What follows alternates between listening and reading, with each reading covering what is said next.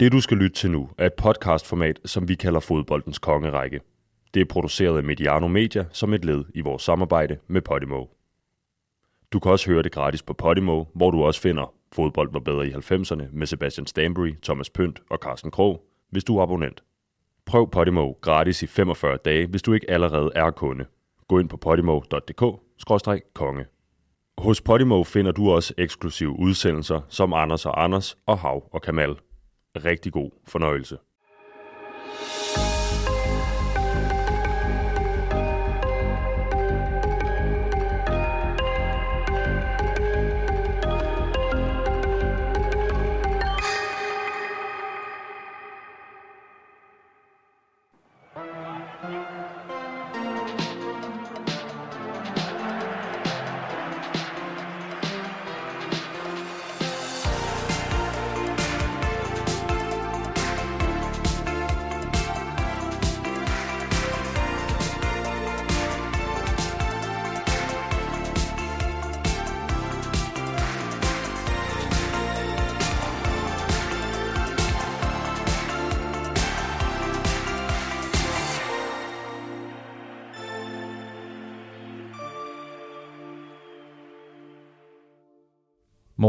Michael Laudrup, er han den danske spiller, der har sat det største aftryk på fodboldhistorien? Ja, det synes jeg ikke, der kan være tvivl om. Der er ikke nogen, som, som har den samme status i den internationale fodboldverden øh, med dansk pas som, som Laudrup. Jan, vi skal tale om de klubber, han nåede at være i, men er der et sted, en liga eller en klub måske, hvor du ærger dig ekstra meget over, at han ikke nåede at optræde for? Nej, dybest set ikke. Altså det er klart, øh, måske England eller Tyskland i stedet for Japan. Øhm, ellers synes jeg, han gjorde det ret godt i Italien, Spanien og Holland. Ret godt. Anela, øhm, er vi danskere egentlig klar over, hvor stor en øh, spiller Michael Laudrup var, hvor stort aftryk han satte på, på fodboldhistorien? Øhm, ja, det, det tror jeg, eller jo, det er han jo, fordi øh, at han blev jo også valgt som den største atlet nogensinde i, i Danmark her i, i sidste år. Men jeg tror måske ikke, danskerne ved, hvor stor en indflydelse han egentlig var for nogle af de allerstørste spillere, som man har set de sidste 10-15 år. Øhm, så både ja og nej.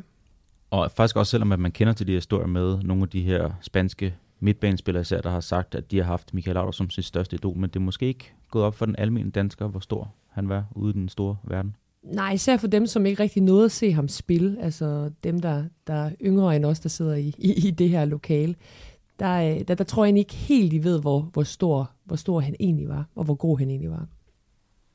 Og med det, så kommer vi i gang med øh, denne uges udgave af fodboldens kongerække. Mit navn er Kenneth Hansen, og jeg har i dag besøg af Anela Muminovic, Jan Mikkelsen og Morten Lindved.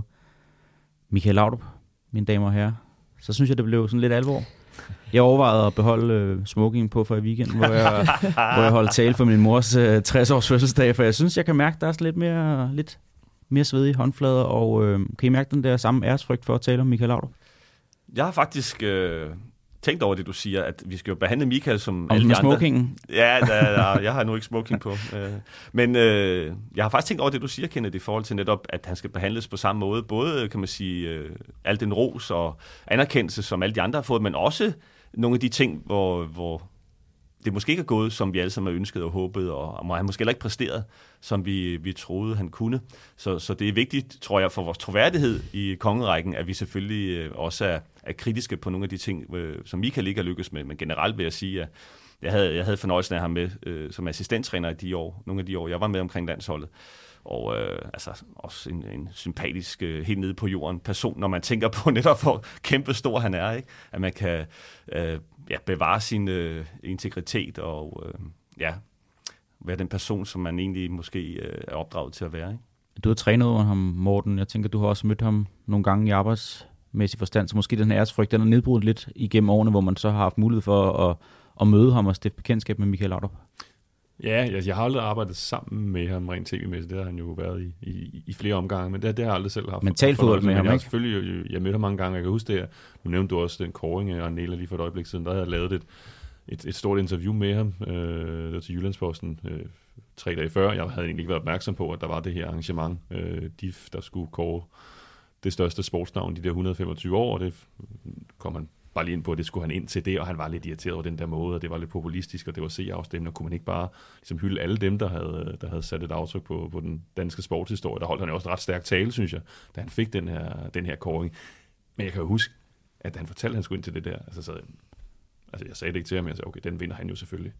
Altså fordi, at han jo netop bare står som noget særligt. Altså når det er, så kan man diskutere sammenligning på tværs af sportsgrene, men når, når seerne skal lave sådan en afstemning, så ved man jo godt, at der er Michael Laudrup bare noget særligt. Altså der har han en eller anden, en eller anden ophøjet status, øh, som man sådan lige bliver mindet om, når det, når det er sådan en sammenhæng, han står i. Ikke? Altså, der virker det jo helt naturligt, at det er Michael Laudrup, der får sådan en pris. Det er også lige nødt til at sige, undskyld, Daniel, at der er jo, altså, vores, altså, han, er, han har slået Krøjf Ja, i vores afstemning. I vores afstemning. Ja, ja. Endda, altså, han fik omkring halvdelen af altså, der, er, stemmerne. der er jeg også lige nødt til at sige, det, det er måske også, fordi han er dansker, ikke? Jo. altså, fordi Cruyff er for mig også noget helt, helt specielt, ikke? Men øh, med de her afstemninger, der tror jeg, at Michael er øh, langt forud øh, alle andre, fordi han også har den der... Øh, ja, sådan lidt normale måde at være menneske på, selvom han er verdensstjerne, ikke? Det er vel Hvor- også det, man kan lide i Danmark. Altså, ja. vi kan godt lide, at vi skaber sådan nogle fodboldspillere, fordi vi har den der, jamen, det der ønske om at være et, et, et, et, en nation, som spiller den her slags fodbold, som han stod for. Men samtidig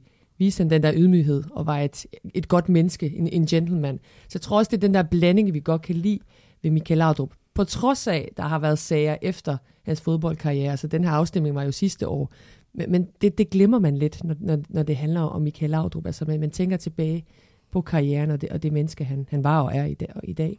Fodboldspilleren Michael Laudrup, han, han var jo alt det, som rigtig mange danskere godt kunne tænke sig, at Danmark er. Mm. Tror du i virkeligheden også det? Kunne vi godt tænke os den der, det der elegante der, sådan noget, vi ikke heller det, er det, det noget leverpostej det, på en det, det er jo hele den der fortælling om, om altså, det er jo sådan den gamle med, med Dan, Danmark, som det mere, altså fodboldmæssigt mere kreativt. Altså, Michael Laudrup, han skulle selvfølgelig være dansker, han skulle ikke være svensker eller nordmand. Det ville jo ikke give mening. Nej. Det passer rigtig godt ind i vores selvforståelse. Det er jo hele, med hele 80'er-holdet, det blev også personificeret i virkeligheden ved Michael Laudrup, det han kunne som spiller. Øh, at lige pludselig så var, så var Danmark et lige så kreativt, lige så elegant, lige så velspillende hold som nogle af de, de, de sydeuropæiske, de sydamerikanske hold. Som, Vi kalder som os også med. Danmarks øh, altså, Nordens brasilianer, brasilianer, ikke? Altså, ja. Danmark Men så- er Nordens Men brasilianer. så netop kombineret med Det er jo ikke på grund af John Fax, med al respekt. altså, John er en fantastisk fyr, men det er jo på grund af Michael og Brian Laudrup, ikke? Men så netop kom, kombineret med den der, altså ydmygheden, ikke? Altså nu den fine biografi om, om ambassadøren, som han jo også, som bliver kaldt i den, ikke? Altså det ligger jo også meget, altså at, at en, en, en professionel dansk fodboldspiller, ikke? Altså han, det skal ikke være den der ballade med, han var den, der var lidt hævet over øh, mm. alle de her øh, skandaler, der foregik i fodbolden.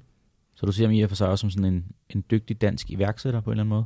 Ja, det er han jo, og så får han jo så, og så ender det jo så også med, altså, hvor det hele bliver forstærket, fordi han så også lander i den rigtige klub på det rigtige mm. tidspunkt, i det rigtige land, og hvor han også kommer til at få enormt stor indflydelse. Så det er der, hvor hans, altså jeg synes jo hele hans globale anerkendelse er, altså er enormt stærk, og den, den, det er den, som du også var inde på, den kan måske godt blive undervurderet. Altså hvor, hvor, hvor stor det navn han er, altså især i Spanien, men også i, i resten af verden, hvor man har fuld spansk fodbold. Man kender jo det også godt selv, når man er ude og, ude at rejse. Altså når man nævner, at man er, man er fra Danmark. Altså så kommer den der 9 ud af 10 gange Michael Laudrup. Altså den eneste gang, jeg har oplevet, der er sagt et andet navn, var da jeg kommenterede en kamp i Moldova, og så, så lige skulle stoppe ved en tankstation og lige uh, fylde uh, diesel op på... Harder.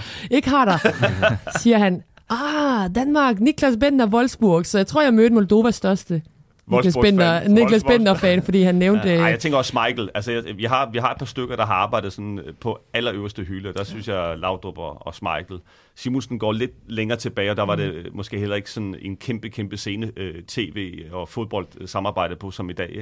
Men jeg vil sige, øh, Michael, han er, han er kendt også øh, på Filippinerne. så vil han. Så fik Jan også lige flashet, at han har været på Filippinerne. Nej, nej, jeg har bare hørt om det. Jeg hørt om det. Arnela, jeg synes ikke, jeg har læst den der feature på DR, hvor du har interviewet uh, Moldovas største Wolfsburg. det vil du gerne. Jeg, har, jeg skriver lige ned i idébogen her, mens, øh, mens du Det lige kigger videre i manus. Hvad hed han? Det, det kan jeg simpelthen ikke huske. Jeg tror ikke, jeg spurgte om hans, hans navn, men han kendte hele Niklas Benders karriere og alle klubber, han har spillet i. Så han var ikke Wolfsburg-fan, han var Niklas Bender-fan. Men det er interessant at tale om Michael Laudrup i også en kulturmæssig forstand. Nu hørte jeg en podcast på bagkant af den her koring, han fik øh, som øh, Danmarks største sportsnavn nogensinde, hvor der var en kulturforsker, der var inde og sige, at, at selvfølgelig skulle det være Michael Laudrup, der vandt den, fordi han også repræsenterede så meget andet end bare sit fodboldspil. At han var danskernes, øh, altså ambassadøren har et meget godt navn på det, udadvendt. Jan, du siger, du har blevet trænet under Michael Laudrup Morten. Du har mødt ham, og Anita, jeg tænker også, du har stødt på ham nogle gange. Skal vi lægge ud med en personlig beretning fra hver især med, med et møde med Michael Laudrup, ligesom for at gøre det lidt personligt her fra start af? Ja, du kigger på mig, så Det, lad os, du, må lad os starte gerne, herovre. du må gerne lægge for. Jamen, jeg, jeg havde fornøjelsen af, at Michael øh, blev assistenttræner for, for Morten Olsen, da Morten han overtog landsholdet. Det var faktisk i den periode, jeg kom med. Jeg blev jo aldrig en vigtig spiller for, for, for deres øh, hold, men jeg var trods alt med i fire år omkring holdet. Øh, jeg synes, Michael var, var meget behagelig at have med, men jeg tror også, Michael øh, var lidt i lære hos Morten som træner. Det var sådan også oplevelsen lidt, at, at Morten var jo meget øh, instruerende, og meget, øh, fyldt meget Morten. Ikke? Øh, og det gjorde måske, at, at Michael havde, øh, havde mulighed for ligesom at gå i nogle år og, og finde ud af, at det er noget for mig. Det, det nu gætter jeg bare, tolker jeg på det, jeg har set. Og, øh, og selvfølgelig har jeg snakket med Michael i, i massagerummet, og så ved jeg, jeg kan huske, at øh, vi kom til at snakke om hans Real Madrid-tid på et tidspunkt. Og jeg føler ikke, jeg er indiskret nu ved at sige det her, fordi jeg synes ikke, det er sådan en kæmpe stor hemmelighed, jeg, jeg afslører måske. Men, men øh, så spurgte jeg ham, hvordan det var at spille i Real Madrid. Fordi man siger, jeg var lige kommet til, til Panathinaikos og skulle også vende mig til, at der var meget større opmærksomhed i forhold til AB. Og øh, der, der skal ikke så mange andre klubber end, end, end øh, hvad skal man sige, der er meget større end AB, fordi så, så bliver det jo meget voldsommere lige pludselig. Øh, AB er ikke det mest eksponerede klub, øh, heller ikke dengang. Og... Øh, og jeg skulle vende mig lidt til, at der var øh, meget presse og meget øh, opmærksomhed på klubben. Og så sagde han bare i Real Madrid, altså det var faktisk noget af det, der gjorde, at han tog til Japan, fordi han synes det der hver dag at være på, ikke? og der var, du fik nærmest karakter til træning, ikke? og altså det der evige pres, og, som han har levet med i så mange år, der, der fik han simpelthen, øh, altså på et tidspunkt får man nok. Og det tror jeg, det er en af grundene til, at han faktisk tog til Japan. Det var for at, ligesom at, at få et pusterum for alt det der, og kunne være lidt i fred som person også. Og, og det, det tror jeg også, man glemmer lidt. Altså, mange af de personer er jo altså introverte personer, også, som egentlig dybest set ikke har brug for øh, al den opmærksomhed, der er. Og det tror jeg, Michael er en, i, i svær balance med, at han er sådan en verdensstjerne, han er, og optræder på tv i dag, men har dybest set bare lyst til at gå i fred. Øhm, men altså, vi, vi oplevede ham på banen, og jeg synes, han var super behagelig og dejlig at være sammen med, men, men var ikke sådan rigtig træner endnu. Det lyder lidt voldsomt, men han var jo meget i lære som træner. Det var min opfattelse øh, og fik en gang med nogle opvarmningsøvelser af Morten. Fik han lige lov. Kan du ikke lave sådan en, hvor man står i cirklen og kaster bolde til hinanden? Det er jo ikke verdens sværeste øvelse, men, men bare det at se Michael i den rolle, var jo også lidt uvendt for os. Ikke? Og så spillede han med til træning. Øh, og det var altid sjovt øh, at have med, og han viste jo rigtig mange prøver på, på sin kunde stadigvæk, selvom han selvfølgelig ikke var i den form, som, som det kræves at spille på A-landsholdet. Øh, var han så, stadig den bedste til træning, som han var altså, i det, Swansea Det er jo det, man siger. Men han lavede og... nogle gange nogle ting, hvor man siger, det kunne jeg ikke lave. Altså, selvfølgelig kunne jeg ikke det. Øhm, men det er klart, når, når banen blev stor, så kunne han ikke være den bedste, vel? Fordi så løb han ikke. så, det, så, så, så ukritisk gider jeg ikke at være i dag og, og, og sige, at det hele var, at han var den bedste hver gang til træning. Det var han ikke. Men, øh, men han lavede jo nogle ting i, i småspil, især small-sided games, hvor man ikke skulle løbe så meget, hvor han selvfølgelig viste nogle prøver på sin øh, teknik, og noget af det, jeg har i hvert fald har forberedt mig på, jeg har lyst til at sige om ham, hvorfor jeg blev betaget af ham, og hvorfor jeg også tror, at han er blevet øh, berømt, ikke kun for sine resultater og sine, øh, og sine præstationer, men også måden, han gjorde det på. Det er i hvert fald noget af det, jeg, jeg har lyst til at bidrage med i dag. Men fantastisk dejlig fyr, men var ikke sådan en kæmpe træner for mig, da han var med. Det var, Morten fyldte jo så sindssygt meget, og øh, havde også en meget større erfaring end Michael selvfølgelig som træner. Ikke? Men det at, at se, øh, da vi var i Japan for eksempel slutrunden der, og se Morten og Michael komme gående der, altså det var jo dem, der fik al opmærksomhed, ikke? Og så øh, selv, øh, jeg kan huske, Jon Dahl var, var også, også fordi Jon gjorde det så sindssygt godt derude, og, og, og lavede masse mål og sådan noget, og spillede rigtig godt. Så er det sådan, Thomasson, Laudrup, øh, Olsen, men mest Thomasson og Laudrup. Og ikke Mikkelsen. Nej, nej, der var ikke så meget der. Jeg tror ikke, de kendte mit navn. Men, men øh, det er klart, at han havde noget, det der star quality over sig. Øh, helt vildt, ikke? Som, øh, som han ikke dyrkede specielt, men, men det var der bare, fordi han, han var sådan en lækker spiller og, og har spillet på de store klubber, ikke? Fedt. Morten? Jamen, altså, de personlige op med, med spillerlaget, det var jo, det er jo barndommens øh, sene aftener øh, hjemme foran fjernsyn. Altså det hvor min egen fodbold, det er jo de år, hvor min egen fodboldinteresse, den ligesom bliver vækket. Øh, og nok også en fascination af spansk fodbold, øh, og se ham på, i den der store scene, ligesom mærke storheden ved at begå sig i de der klubber. Ikke? Det virkede bare så meget større end, øh, end, end alt andet. Uh, så, så, så, så arbejdsmæssigt, der er det jo først træneren Michael Laudrup, jeg kommer til at stifte bekendtskab med, men der, der var jeg jo så så heldig, at, at han jo så var i de ligaer, jeg også dækkede meget af de her år, ikke? så jeg har jo altså jeg har været øjenvidne til flere af de her, altså trænerkarrierens vildeste kampe, ikke? altså var på Coliseum Alfonso Peters i 3-3 kamp mod Bayern München, som er en af det er en af de vildeste fodboldkampe, jeg nogensinde har set. Uh, nok også fordi jeg havde boet i Spanien det år, så jeg havde været rigtig mange gange i Getafe en søvnig søndag eftermiddag, hvor der sad 7.000 tilskuere. Getafe mødte Levante, og der var ingen stemning overhovedet. Og så kom der det her europæiske rit, hvor det lige pludselig blev sådan hele Spaniens hold. Kongen sad på stadion, og flere Real Madrid-stjerner sad og havde fået sympati for det her Getafe-hold, og de spillede en blændende kamp, og det er vanvittigt, de ender med at tabe. Uh, og så nogle af de her tv-optagelser, der er, fordi vi havde en fotograf, der fulgte ham undervejs, altså der ser du altså bare en mand med et temperament, vi aldrig havde set før. Altså, der bliver, der bliver kastet med flasker og sparket til ting, altså ting, som man Og det var ikke, ikke så, øh, ikke så Michael Laudrup øh, foretage sig. Um, senere var det, da han var ved at rykke ned med Mallorca, den her sidste spillerunde mod Atletico Madrid, som var en sådan en sindssyg fodboldoplevelse, øh, hvor de ender med at redde sig på grund af et andet resultat. Og de der følelser, der var der, altså det var jo, det, det var jo sådan en helt stolthed, der var ved at blive ramt. Altså tænk, hvis Michael Laudrup, han skulle være træner for et hold, der rykke ned. Og det var jo simpelthen så tæt på, at det, at det endte sådan. Så det var også et, et drama af dimensioner. Øhm, og så var jeg på Wembley, da han, øh, ja, da han så vinder pokalfinalen, altså hans største resultat som træner. Øhm, og det der, synes jeg, for, noget af det, der var fascinerende i hele det her, det var at mærke, og det ser igen den der storhed, han har her i Danmark. Altså mærke, hvordan hele Danmark bare blev grebet af, af Swansea. Mm. Der var Swansea-feber i, i Danmark i de der dage, og det var jo ikke... Altså, den, mine daværende arbejdsgiver, som havde rettigheden til, til Premier League, altså, de skulle være nogle idioter, hvis ikke de satte Swansea-kampe på, i stedet for Liverpool eller Manchester United, for der var bare mange flere mennesker, der ville se dem.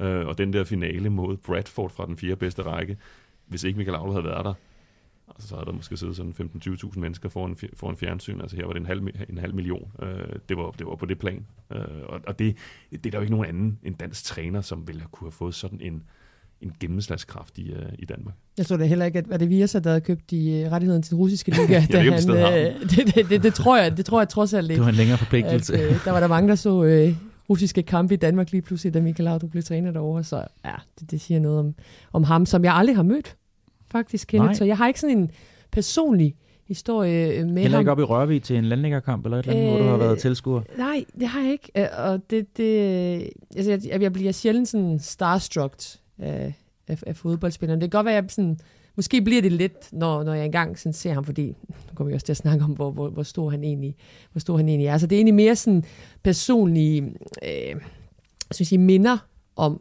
om Michael Laudrup som, som spiller. Altså min første slutrunde, som jeg husker, var 19, 1998, Mm. hvor han spillede sin sidste, sidste landskamp. Og der var min held jo Brian Laudrup, fordi at, at det var der, hvor måske han, han, var, han var allerbedst, og, og jeg huskede ham. Øh, Det var ham, man snakkede om i skolen, da jeg gik i, i 4. og 5. klasse. Øh, Men jeg kan da huske, at jeg så de der kampe øh, som, som 10-årig, og, og sad og så den mod, mod Nigeria især. Ikke?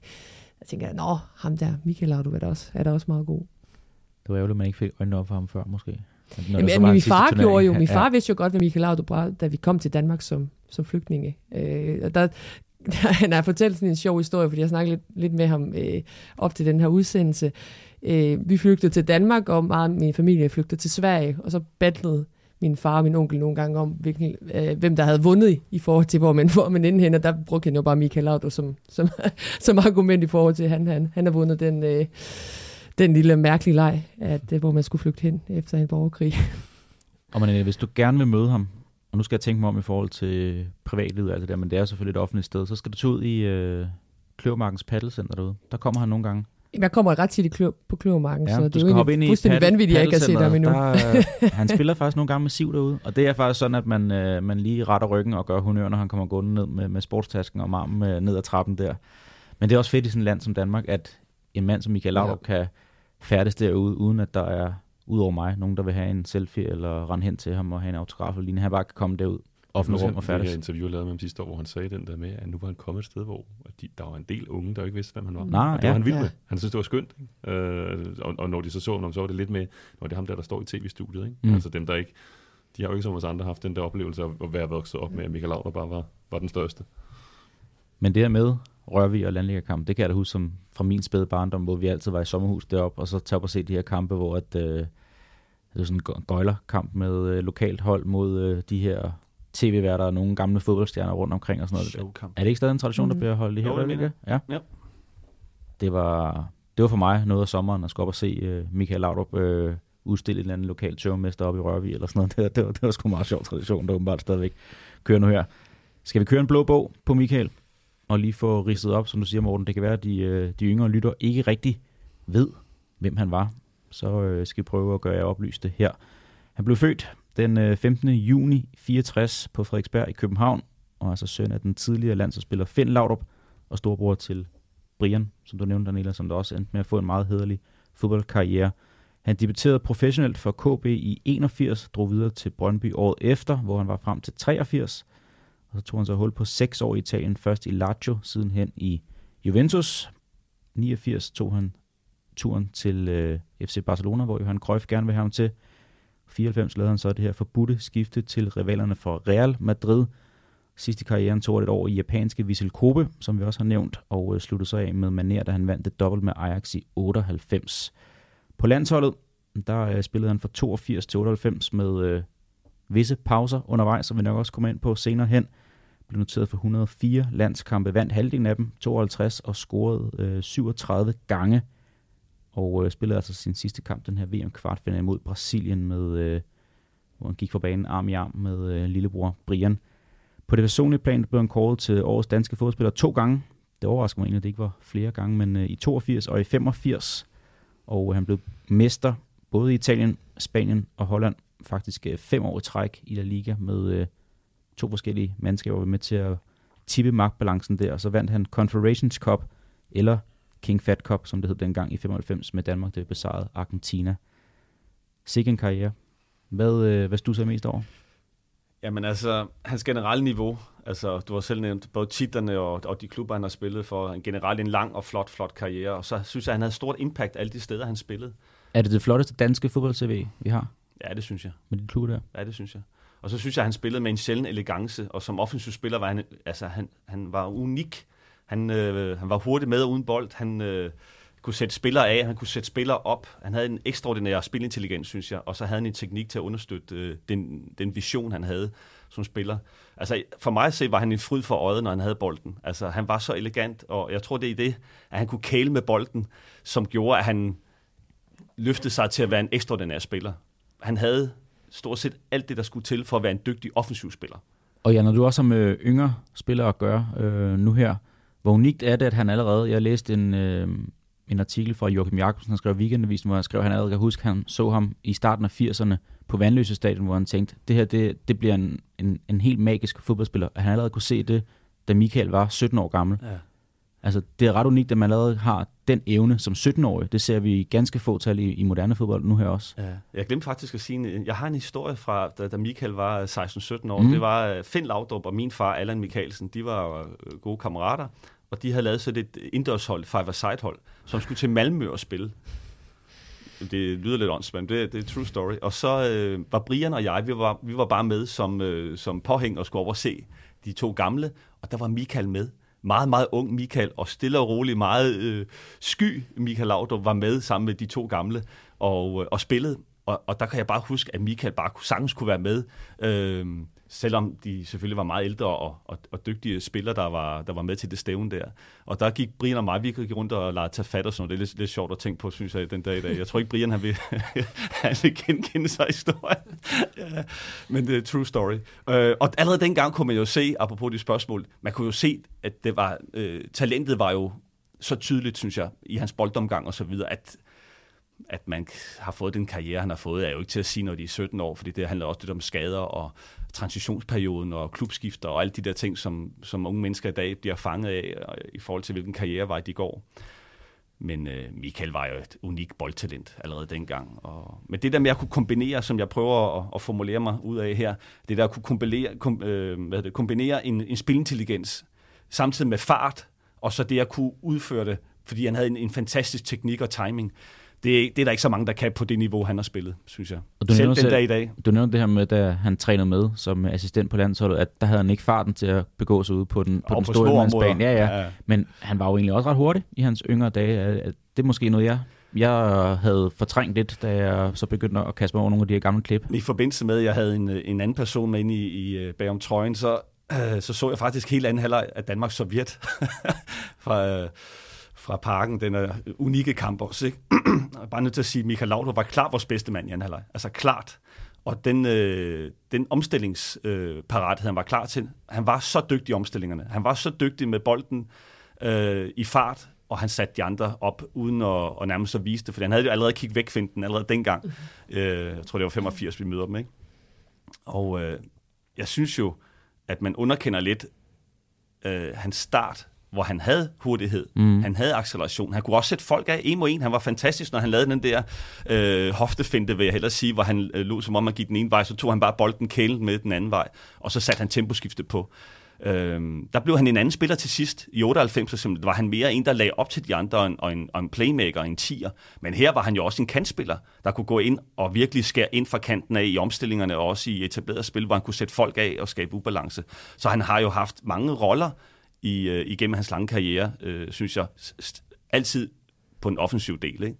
Men det var, det, var vel, altså, det var vel ikke hurtigheden, der var vigtig for Michael Laudrup i forhold til til driblinger. Øh, fordi det var temposkiftet for det mig. Det var temposkiftet, ja. fordi det var jo, altså hans, øh, hvad skal man sige, trademark var vel egentlig at få sin modstander ned i tempo, og så finde den der øh, rette timing til så at, at lave det der øh, hofteskift, som du, som du selv kalder jeg har ikke det. Ja, det nej, men jeg tænker ja. egentlig, det er, meget, det er meget passende. Det er jo sådan en, et spil mellem, mellem to, som, som han egentlig lavede mange gange i løbet af 90 minutter, hvor han egentlig lurede mm. sin modstander til at tro, at han kunne tage bolden. Og så lige der, hvor han tror allermest på det, så var han bare væk. Nu, øh, og, timing, og, ikke? Ja. Hurtigheden i hovedet. Timing, den der evne til ja. at være et splitsekund hurtigere i opfattelsen end alle dem, han spiller mod. Ikke? det kan både være at lave den vending, før de når at reagere på den, se den afleveringsmulighed, som, som åbner sig, som ingen andre har set, hvor han, øh, hvor han så spiller en spiller en holdkammerat, holdkammerat fri. Ikke? Så, men, men, det er klart, at der har været noget, altså den der rent fysiske fart, der var der noget andet. Der var han en anden mm. spiller i 80'erne ja, på det danske landshold, end den han var i de, i de sidste år i karrieren. Men han var faktisk en, der virkede hurtigere med bold end uden bold. Øh, og nu må jeg ikke grine, men sådan som Andreas Dreyer øh, fra FC Midtjylland har jo lidt det samme. Altså, han er ikke specielt øh, farlig uden bold. Øh, synes jeg, altså i fart. Men når han får bolden, så er det som om, han netop kan kombinere den der rytme og gode timing, han har til at kunne sætte folk af, hvor han ikke kan løbe fra dem uden bold. Men jeg synes, det håber jeg, synes, jeg giver mening, men det synes jeg, Laudrup havde meget af. Ja, men jeg synes, og det er det mest imponerende ja. jo faktisk, ja. fordi når man ser det moderne fod, altså fodbold, øh, fodboldspillere i dag, så er det meget, når du siger dribling, så siger du også fart med det samme. Øh, fordi du ser de her driblinger, hvor man skal slalom rundt omkring modstanderen, og, og hvis du ikke har fart, så, så er du ikke en god dribler. Det siger mm. man jo i dag. Men det er jo det, der gjorde det altså specielt ved, ved, ved Laudrup, at også senere hen, hvor han så ikke havde den her fart, som han havde i, i 80'erne, der var han jo stadig fantastisk til at sætte en modstander af eller to, fordi han havde, jamen, han havde den her timing, synes jeg i hvert fald. Ja. Øh, selvfølgelig var det mere pasningerne, han blev, han blev kendt for senere i sin karriere, som sådan en helt anden kapitel i forhold til, han kunne jo, han kunne jo styre en, en fodboldkamp i forhold til, hvornår han skulle lave den, den rette pasning, øh, mm. timing med det, hvilken fart skulle det være med. Du vidste jo aldrig som forståsspiller, jamen, hvad, hvad der kom fra Michael Laudrup, fordi, fordi at det, det kom jo lige i øjeblikket. Øhm, så, så jeg synes egentlig, det, det der er det mest imponerende for mig, det er, at han ikke behøvede farten for at være en af, en af de bedste mm. i Europa. Men, men jeg synes, han havde fart. If, if, hvis, du, hvis du tænker på Zinedine Zidane, så synes jeg, at Laudrup havde meget den samme vision, som, som Zinedine Zidane havde. Men jeg synes bare, at Laudrup havde mere fart end Zidane. Zidane kunne ikke sætte folk af på samme måde, som Michael kunne de første år. Mm. Øh, det, det er min oplevelse. Nu har jeg været så heldig at spille mod Zidane også, og Zidane var fantastisk. Altså fantastisk, men han kunne ikke helt sætte folk af på samme måde. Man kunne i hvert fald indhente ham igen, øh, af min oplevelse. øh, så, så Michael synes jeg var unik i, i forhold til, at han kunne kombinere øh, alle de offensive parametre øh, og, og, og få produkter på det. Altså fordi jeg synes jo også, at han, han øh, var en fantastisk assistmaker og laver også mål, øh, men, men mest assistmaker, ikke? Men jeg synes, det er sjovt, at du siger, Nila, med... Jeg har lidt det der med de der dribler og, og vigtigheden af en dribling i moderne fodbold, at, at nogle gange har de lidt for travlt, de der spillere. Altså, så skal ja. det være parret med fart. Og så jeg sad og tænkte, jeg sad og skulle forberede en kamp for nylig, og så kiggede på, hvem er egentlig de, dem, der har de, de fleste succesfulde driblinger per kamp rundt omkring i større liga. Så tænker jeg, om det er nogle af de der hurtige kandspillere. Så fandt jeg ud af, at Granit Xhaka ligger top 3 i succesfulde driblinger i, øh, i Premier League. Det giver jo ikke nogen mening, men han gør det jo bare derinde, fordi han også kan få folk ned i fart, og måske skal gøre det i de der højintense løb. Og det var også noget af det, altså jeg, jeg, jeg kunne godt savne nogen, have den der koldblodede, som Michael havde. Altså at lure og lokke modstanderen ned i tempo, for så at sætte sin mand. Du behøver sikkert at gøre det med 35 km i timen. Jamen, det kommer ind på spilsituationen, kender det ikke? Fordi hvis det, det, er, hvis det er en omstilling, og der er, er masser af bagrum og så videre, så skal du have fart. Mm. For ellers så bliver der indhentet. Men det er klart, imod etableret forsvarsspil, så er det jo en, en fantastisk evne at kunne netop have temposkiftet og, og kunne accelerere på få meter. Men hvis du har en omstilling, og der øh, du er en mod en, så, så er det jo fint nok at kunne gøre det i fart. Jo. Og Michael var jo også ofte på hold, der havde bolden meget, hvor modstanderen var trykket godt ned på banen, så han mm. skulle gøre det i mindre rum med mange folk, modstandere foran ja, sig. Ikke? Men hvis du tager landsholdet, så var vi faktisk et omstillingshold ja. i 80'erne. Vi, vi, vi var ikke øh, specielt godt. Og det evnede han jo så også. Og, og det er bare min pointe, at jeg synes, han kunne begge dele i starten af sin karriere. Ikke? Nemlig. Det her med hans indvirkning på spansk fodbold, Morten, som du siger, du har også øh, vokset op med det og så det, og det var jo lidt spøjst at sidde og kigge på øh, Barcelona og Real Madrid, måske de to øh, bedste mandskaber der i begyndelsen af 90'erne i hele Europa, og så var det godt nok en dansker, der svingede takstokken først det ene sted, og så sidenhen det andet sted. Det er også helt unikt. Ja, det er det, og der skal man også... Jeg, jeg genlæste faktisk ambassadøren her tidligere, tidligere på året. Det var mest, egentlig mest, fordi jeg var lidt nysgerrig på hans tid i Italien. Altså, den står alligevel, fordi det er før jeg selv jeg har ikke selv minderne om, da Michael Laudrup spillede for Lazio og Juventus, øh, så, så det, var, det var egentlig lidt nysgerrig på. Ikke? Og, og den når man læser bogen, der den bekræfter det der billede af, det var jo ikke rosenrødt. Øh, tiden i Lazio var jo meget, meget, meget hård. Altså, det var jo en vanvittig hård skole, han kommer i, og der er nok andre, der havde der, der var knækket på det. Uh, især den anden sæson, han er der, ender klubben med at blive sådan et decideret galehus, og der, de ligger og kæmper i bunden for, for at skulle undgå nedrykning, og der, det, det passer jo ikke særlig godt til, til Michael Laudrup. Juventus-tiden, der er nogle skader, der er også en, en rolle på holdet, en, en klub, der har nogle udfordringer, så det heller aldrig bliver altså, den der entydige succes. Så da han står der, altså i sommer 1989, så havde han haft sin storhedstid på det danske land, så det er midten af 80'erne, men, men rent klubmæssigt, der var han, han er fra, han er fra 64, er det ikke sådan der, så han mm. var 25 år på det tidspunkt.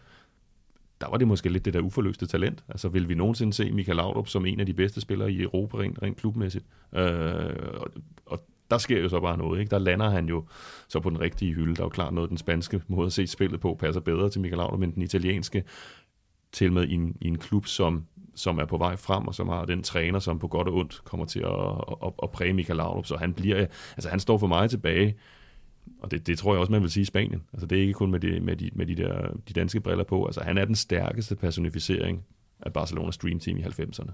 Altså, altså jeg det er også en revolution jeg, jeg, i spansk fodbold, Morten, tænker ja, jeg. Ja, præcis. Altså. Og jeg, kan ikke komme jeg kan ikke komme på andre spillere, der oftere end Michael Laudrup, bliver nævnt som en reference. Altså hvis der sker mm. noget i en god kamp i weekenden, så en eller anden samling, en aflevering, en måde at udtrykke sig på, så bliver der en eller anden reference til, at det var som Michael Laudrup gjorde i Barcelona. Og der har godt nok været mange andre gode spillere i, i spansk fodbold gennem, gennem årene, ikke? men mm. der er mhm. bare et, altså et aftryk. Ikke? Altså, det var lige præcis det, som Barcelona blev kendt for. Ikke? Altså den, den tekniske fodbold, altså Cruyff-fodbolden, som havde Michael Laudrup som den stærkeste eksponent, ikke? og så ender det så alligevel med det her store sambrud mellem dem, hvilket jo også er meget, er meget, meget dramatisk. Og så bliver det her Barcelona Stream Team, det er jo netop også, altså det du siger der, det bliver jo også det, som bliver spansk fodbold som helhed senere. Mm. Og det var det bare ikke dengang. Altså der var, spansk fodbold var mange ting. Øh, I 90'erne, der var det spanske land, så det var trænet en basker, det var sådan noget lidt mere hårdføre typer. Ikke? Altså, det var ikke det, var ikke det der tiki-taka-fodbold, som, som det senere blev. Ikke? Så derfor er han også blevet den der netop inspirationen for ja. de senere spanske storspillere, altså Andrés Iniesta, David Silva, alle de her, der nævner, hvordan da de voksede op, begyndte at spille fodbold, så Michael Laudrup spille det der. Ikke? Det var det, de gerne ville være og som så ligesom bliver, bliver givet videre. Ikke? Så den der, at en udlænding har præget mm. en så stor fodboldnation som Spanien i en grad som Laudrup, det, er, det synes jeg er ret enestående. Mm. Så jeg tror også, vi skal huske, at dengang var, var der jo ikke 1000 kampe om ugen. Mm. Så vi er alle sammen opflasket med, med Laudrup i Serie A, og så en masse italiensk fodbold, og så skiftede jo selvfølgelig, og så Barcelona stort set hver eneste uge. Så, så vi har også set sindssygt meget Barcelona og Real Madrid på grund af, af Michael, ikke? Altså, som, vi, som vi starter med at sige nu, fulgte vi hans trænerkarriere. Os, der er så gamle, vi, at vi var teenager dengang, vi så det jo også øh, hver eneste mm. uge, og det var det stort set det eneste, der blev, der blev sendt. Ikke? Så derfor har han jo selvfølgelig også fået en kæmpe eksponering, og derfor har vi alle sammen også et kæmpe forhold til øh, de klubber og den fodbold, han har været med til at, at udvikle. Ikke? Altså spansk, spansk klubfodbold var jo nærmest ukendt i Danmark. Det var jo aldrig blevet vist på tv før, Nej. Michael Laudrup kom til. Det var jo kun Lige fordi, at han var ja, der. Ja. Så begyndte TV2, som så også var en ny tv-station dengang, så kunne det give mening at prøve at, måske var der, ville der være nogle seere til det, ikke? og det, det viser jo så, at der var. Men det er vel også sigende det her med, at, at han er den spiller, som har spillet både i Barcelona og Real Madrid, der har respekt for fra begge klubber, fra begge klubbers fans. Altså det havde han ikke lige, da han kom tilbage i den første kamp, det kan vi måske vende, vende tilbage til. Men, men den måde, han spillede på, og den impact, han havde på spansk fodbold, øh, og den måde, han var på, altså den, den, den person, han var, det er vel også derfor, at han er så elsket i, i Spanien, og både i Real Madrid og FC Barcelona, selvom han lavede det, det der, helt, der er helt sikkert stadig nogle, de mest inkarnerede Barcelona-fans, de vil aldrig kunne tilgive det, at han spillede der. Men dem, der sådan ser lige en lille smule mere rationelt på det, kan jo godt forstå omstændighederne, og de bebrejder jo måske mere den behandling, det der skete, at han jo blev skubbet lidt ud af, af klubben, at det var ikke det var ikke ham selv, der ligesom fremprovokerede, at det her skulle ske. Ikke? Der var ikke noget, noget grådighed ind over det, som man måske senere følte, der var omkring Luis Figo, som i den grad blev, blev lagt for had, da han foretog det her, det her skifte. Ikke? Så, så mange steder, så, så er der, har der været en, en stor grad af, af tilgivelse mod, Men mod Laudrup Har du, altså nu, nu, nu boede jeg et, et halvt år i, i Spanien, så det er ikke lige så lang tid, som, som du har været dernede. Men jeg oplevede også, når jeg var ned, rundt omkring i landet og se øh, fodboldkampe andre steder end i Barcelona og, og i, i Real Madrid. Jamen, om så igen nævnt med, fra Danmark i, øh, i Valencia eller i Atletico Madrid, jamen, der var det også Michael Laudrup, der kom, kom først op, og de havde jo også historier om ham. Selvom han ikke spillede i deres klubber, jamen, så havde de også en eller anden vild fascination af, af, af en dansk spiller, som ikke havde gjort noget for deres klub, men fordi han har gjort så meget for spansk fodbold. Jeg ved ikke, hvordan du jo, har det er, også, det, det er også det, der gør, at altså, da han blev træner i Spanien, det var stort. Altså, det var kæmpestort. Det blev set som ting af en lille klub som Getafe kan for selveste Michael Laudrup som træner, og at, at Mallorca senere, senere kunne det samme. Ikke? Altså, det var jo sådan et af, altså sådan en ikonisk skikkelse, som, øh, som kom ind, og så også rent faktisk altså, vise nogle, nogle, nogle evner som træner. Det var ikke sådan en eller anden en drøm om, at fordi han var en god spiller, så kunne han faktisk også finde ud af at være træner. Altså han, han, han, han står også mm, altså med, med respekt for det, han har gjort, gjort som træner. Der har jo også været muligheder senere, ikke? og det er jo så, nu, det, jeg, det er jo bare min person, når man har jagtet det, og synes, det har været spændende at følge også hans, hans hold som træner, ikke? at han ikke altså, har været mere har jagtet det mere, ikke? fordi han kunne sagtens være kommet til nogle, nogle, nogle større klubber, ikke? og der har jo også været, altså det er, jo, det er jo bekræftet, at der var et tilbud fra Atletico Madrid for eksempel tilbage i, i slutningen af, slutningen af nålerne, ikke? hvor han jo så ikke lige følte det passede sammen og skulle, skulle springe på det på det, på det der tidspunkt, men, men, men, men det er, altså ja, han er bare et stort navn, ikke? og det ved man jo også, når han, altså hvis han selv dem, der har skulle arbejde med ham rent tv-mæssigt, ikke? De, de ved jo også godt, at det, det er vist ikke lige det nemmeste at skulle ankomme til et spansk stadion med Michael Laudrup som medkommentator. Der, der skal man nok lige sætte lidt ekstra tid af, fordi der er, der er mange mennesker, der, der stopper ham på vejen. Ja, var det ikke den her gennemstilling for ikke så lang tid siden, hvor David Silva lige rækker hånden ud til ham, mens han står live nede på sidelinjen til en Champions League-optakt et eller andet sted. Øh, det siger også noget, det var en af de helt store nuværende spillere, der lige uh, siger pænt goddag til, til mister. For det er nemlig Silva, der siger goddag til Laudrup. Ja, lige præcis. Det er ikke omvendt. Morten, jeg godt tænke at holde fast i, i Johan Cruyff, fordi at, øh, det var jo Cruyff, der fik Michael Laudrup til Barcelona i sin tid, og, og som du siger, så blev Laudrup på en eller anden måde billedet og frimærket på, når man afsender post på det her El Dream Team, der var i, i Barcelona i begyndelsen af 90'erne. Men det var også Cruyff, har Michael jo også sidenhen sagt. Jeg, jeg så et interview til DR Sporten i 95, han gav, hvor han siger, at det var også Cruyff, der drog mig væk fra klubben. Hvad, hvad var deres indbyrdes forhold, og hvorfor, hvordan endte det? Hmm. Havde kærlighedsforhold, ja. det var det vel, ikke? Altså rent, rent fodboldmæssigt er der ikke nogen tvivl om, at altså, der var jo bare den forståelse, ikke? Altså at altså Cruyff så Michael Laudrups potentiale, ikke? Og Michael Laudrup mærkede en træner, der kunne få det bedste frem i ham, ikke? at han lige pludselig blev del af et hold, hvor hele holdet tænkte fodbold, som han selv gjorde. Så han jo, så han jo strålede, så han jo netop løftede sig fra at være den der talentfulde spiller, som, som aldrig helt blev integreret i, i Italien, til så at være del af et af de bedste hold i, uh, i hele Europa. Uh, men, men, men det virkede også som om, også når man læser bogen der, at, altså, hele den der med, fordi Cruyff så så stort et, et lys i Michael Laudrup, og så prøvede han også hele tiden at presse det, at presse ham til og Han ville, han ville ligesom provokere ham til at blive endnu bedre, til at løfte sig endnu mere. Ikke? Og der er der nok noget i, helt sikkert noget i den der mandskabsbehandling, altså i Cruyffs psykologi, ikke? det er jo en speciel og en lunefuld skikkelse, at, at hans metoder, hans måde at prøve at rykke en spiller på, den virkede måske ikke altid hensigtsmæssigt på Michael Laudrup. Øh, altså det var måske ikke det, han havde brug for. Det, det vil nok i hvert fald være, være hans egen udlægning, ikke? og sådan en, også en følelse af nogle gange at blive, blive uretfærdigt behandlet, ikke? og det når man ser det udefra, kan man godt have et indtryk af, at Michael Laudrup er en mand med en stor retfærdighedssand. Så det der med, at han, hvis han føler sig lidt trådt på, behandlet dårligt, og han har jo været igennem, udsat for rigtig, rigtig mange ting i sin karriere, at det virker som, at der er sådan opbygget sådan en, en mistro i ham, altså en skepsis over for, at der, er der nogen, der vil ham det ondt. Øh, og det var jo nok det, der i den sidste tid, altså der var det lidt Cruyffs mørke side, der, der kom til at, at fylde mere end det, han formåede at gøre rent, øh, rent fodboldmæssigt. Ikke? Og så rent konkret er der jo så det, den sidste sæson, han spiller i Barcelona, lige pludselig skal de så have en ekstra udlænding, som hedder Romario, og så var der så en af dem, der måtte sidde ude, ikke? og det blev så i, i, meget ofte, så blev det så Michael Laudrup. Mm-hmm. Men det her med Cruyffs behandling var vel egentlig også, altså grunden til det var vel også, at Cruyff kunne se sig selv i Præcis, Michael Laudrup, ja. og gerne vil løfte ham til måske lige det større, end, end, end Laudrup var, fordi han kunne se potentiale til, at han kunne blive lige så god som Cruyff selv, og måske endnu bedre. Altså han havde også en, en udtalelse på et tidspunkt, hvor han sagde, men han er jo fantastisk øh, både til træning og til kamp, men det er ikke hver kamp, han er det. Og det er det, han krævede jo meget mere Michael Laudrup, end han gjorde ved alle andre spillere. Han gav ham også den frihed øh, på, på The Dream Team. Øh, og det er de der, ja. de der, de der udtalelser, det, der har man indtryk de, de rammer mere Michael Laudrup, mere end det motiverer ham. Ja, og Øh, jeg altså, tror i måske ikke, han fald- i fald- forstod i hans fald sådan mentalitet i forhold til den, det. Ikke? Altså til sidst så blev det, altså så, det var også det, han, selv- han jo selv siger, Michael Laudrup, han, han fik bare for meget. Ja. Ja. Altså han kunne ikke holde det ud længere, vel? Men og hele tiden også ja. ja. få den der... Hvorfor skal det være blive- mig at blive hver gang her? frem for at blive anerkendt, ikke? Ja, og og det, der, der tror jeg virkelig, at, at, de, at de clashede sammen, og det kommer vi måske, måske også til at snakke om lidt senere. Altså, hvorfor er han stadig lidt undervurderet nogle steder? Hvorfor nåede han ikke Ja. at være verdens bedste, måske en af dem, man snakker om top 3, fordi han havde jo evnerne, og det er måske også en af grundene til, at han ikke havde den der Cruyff-mentalitet, mentalitet, som Cruyff troede, han havde, øh, fordi han var lidt mere tilbagetrukken i forhold til altså centrum of attention, og hvorfor skal det altid være mig, øh, du, du, du er efter?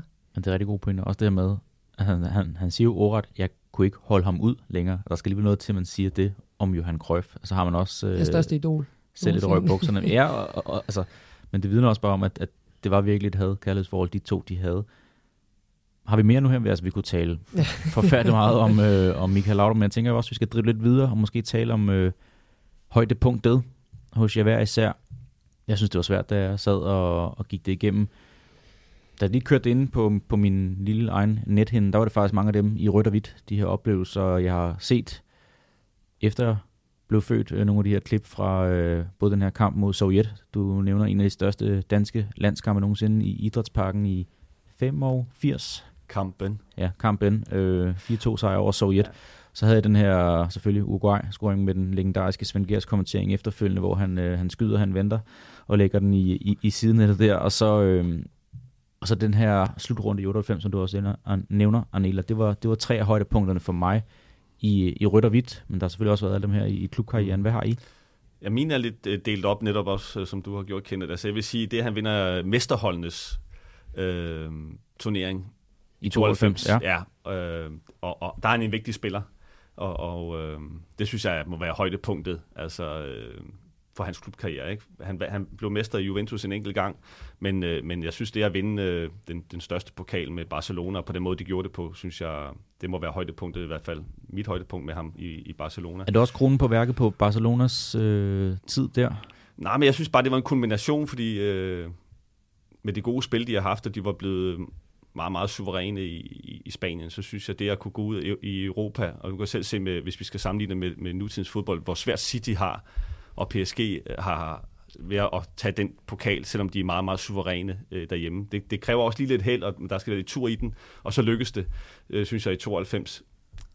Øh, Det hænger måske også lidt sammen med, hvad jeg synes, der er lavpunktet i hans karriere, når vi siger det år. Men øh, det kommer vi til. Og så synes jeg det, at øh, hans præstationer mod... Nu, tager, nu har jeg bare taget to kampe, det er tilfældigvis de samme som dine, øh, Kenneth. Ikke? Altså Sovjetkampen Uruguay, hvor han jo altså, beriger os med, med nogle af de ting, jeg var inde på før, med hans individuelle kunde, men også at være i, i den der 80'er stemning med, med landshold, der beriger os med, med den fodbold, og på den scene for første gang, det synes jeg var fantastisk. Altså, for mig så fremstår det jo som nogle øh, unikke landsholdsår, Ja, både kampene sidst i 80'erne. Og perioden, ikke? det var sådan, også med Michael symboliseret ja. på det, det lejende og det, ja. Altså det glædende, det berusende ja. Ved at spille fodbold. Det var lignagtigt. ligesom at se øh, dig måske nede i parken andre og bare glæde sig en sommeraften. Det, det var bare overført på den allerstørste scene inde i Jeg er helt enig, det var, det var berusende, det var glæden, det var øh, et hold, der var i øh, balance med, øh, med, med sine fans, og det var bare en eufori. Og der synes jeg, Michael var jo også kendetegnet, selvfølgelig også sammen med Elkjær, men, men, men jeg synes, Michael kunne jo bare noget med den, med den kugle, som ikke så mange andre kunne på det hold. Altså. Altså, der kunne, og på det hold kunne han også bare få lov til at spille fodbold. Ja. ikke? Altså, der var Helt han frit, ikke? den Altså, ungdommelige ja. uskyld. Altså, der var de der de erfarne spillere, der var mange garvede spillere, der havde haft lange, store karrierer i, i, i, i de største klubber med, med anfører Morten Olsen i spidsen. Ikke? Så der var han, der var ikke nogen, der forventede andet af Michael Laudrup, end han bare skulle have Michael Laudrup inde på banen og, og, og spille sin guddommelige fodbold. Men der siger er det også også en noget, træner, ja, der, der er også byg, jeg ved ikke, om han byggede hold op omkring ham, men det, det gjorde han vel til, til dels, altså gav ham den frihed, som, Han gav ham i hvert fald frihed, tror jeg. Ja. Ja, øh, som vi så senere kan snakke om, det var, der, det var jo ikke alle trænere, der gjorde det. Det gjorde øh, Bo Johansson så også i 98, især i, i knockout-kampene. Det var også der, han brillerede. Det var ikke i Mm. puljekampene i, i 98. Det var mod Nigeria og, og Brasilien, hvor, hvor han fik en lille fri rolle bag de to angriber. Så den havde han jo brug for, for at spille som, som, som Michael Laudrup. Og det blev lidt mere låst senere hen i landsholdskarrieren, det skal vi nok komme til om et kort øjeblik. Men det med hans, hans introduktion for Danmark i 82, hvor han scorede i hans debut mod, øh, mod Norge på sin 18-års fødselsdag. Du nævner selv Morten Olsen, han var måske lidt mere kæfttrit retning fra sit ophav både i Tyskland og i Belgien.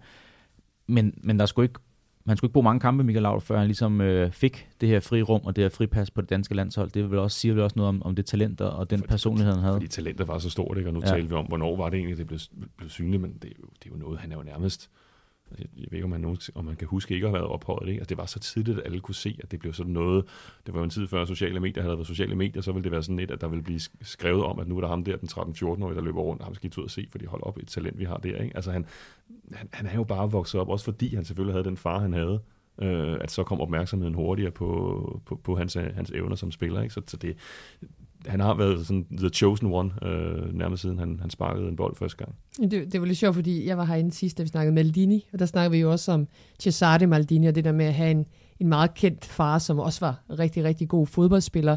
Og det, det samme kan man jo sige om, om Michael Laudrup, men der gik en træning, så, så snakker man jo om, om Michael Laudrup. Det var Finn Laudrups søn nu, altså det var ikke øh, faren, man snakkede om. Øh, så Ja, det, det synes jeg egentlig er meget sammenlignet i forhold til, der, der skulle ikke gå så lang tid, så var det, så var det øh, Paolo og, og Michael, man, man snakkede om. Jeg har en enkelt ting også i forhold til øh, sådan et højdepunkt, altså hans generelle karriere, men jeg synes også det, at han går fra Barcelona på den måde, som, som Glindvad netop siger, bliver lidt udskammet til sidst, og Krøj for ham, det bliver en, en konfliktfyldt øh, relation. Og så går han til Real, og så, så tipper balancen. Det synes jeg mm. på en eller anden måde også er bare helt overlænt, uden at være arrogant, for det er det, jeg synes, Michael kunne. Jeg synes, han kunne være overlænt på banen, men han var aldrig arrogant.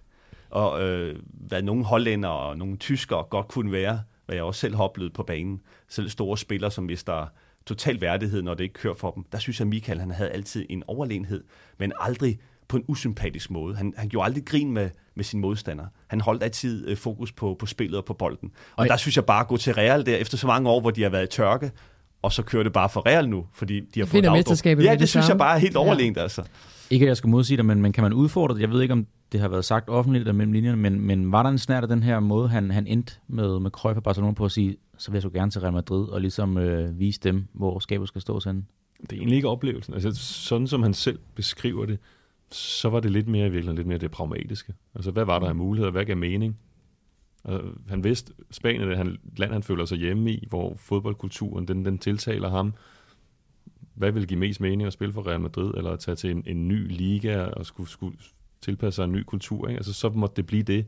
Og, og det siger jo nok der, hvor det kan det godt være, hvis han var født i Barcelona, så havde han nok ikke gjort det. Men alligevel, selvom han har været i klubben i så mange år, mås, om, han mås, om han undervurderede lidt for stor gennemslagskraft det vil have, og hvor, hvor hårdt det ville ramme dem, dem i Barcelona, det, det ved jeg ikke, men, men, men indtrykket er i hvert fald, at det var ligesom, det var bare det valg, der gav mest mening, men uden, at der, uden at der lå noget i, at, at han faktisk gerne ville det der. Ikke? Altså, der var ikke den der, nu skal, nu skal jeg vise dem. Uh, det var det bestemt ikke opfattet. Men tror ikke, det rammer hårdt også, fordi han så lavede transformationen, og, og, og magtbalancen ændrer sig. Tror du ikke så ikke, det, det slår hårdere at han, han, og, Nå, men altså, det, det må gøre mere ondt på Barcelona i det, han tager til Real Madrid, og så overtager de tronen. De ender nummer 4 bag. Kommet, så, var, altså. så var de blevet nummer 8 og Laudrup ja. ikke har spillet ret jo, godt. For så havde, altså- man, så havde de kunne sige det i Barcelona, jamen, se, se hvad du har mistet. Ikke? Mm. Lige nok, altså, jeg mistet dig, men du har, også, du har også ja. mistet os. Ja.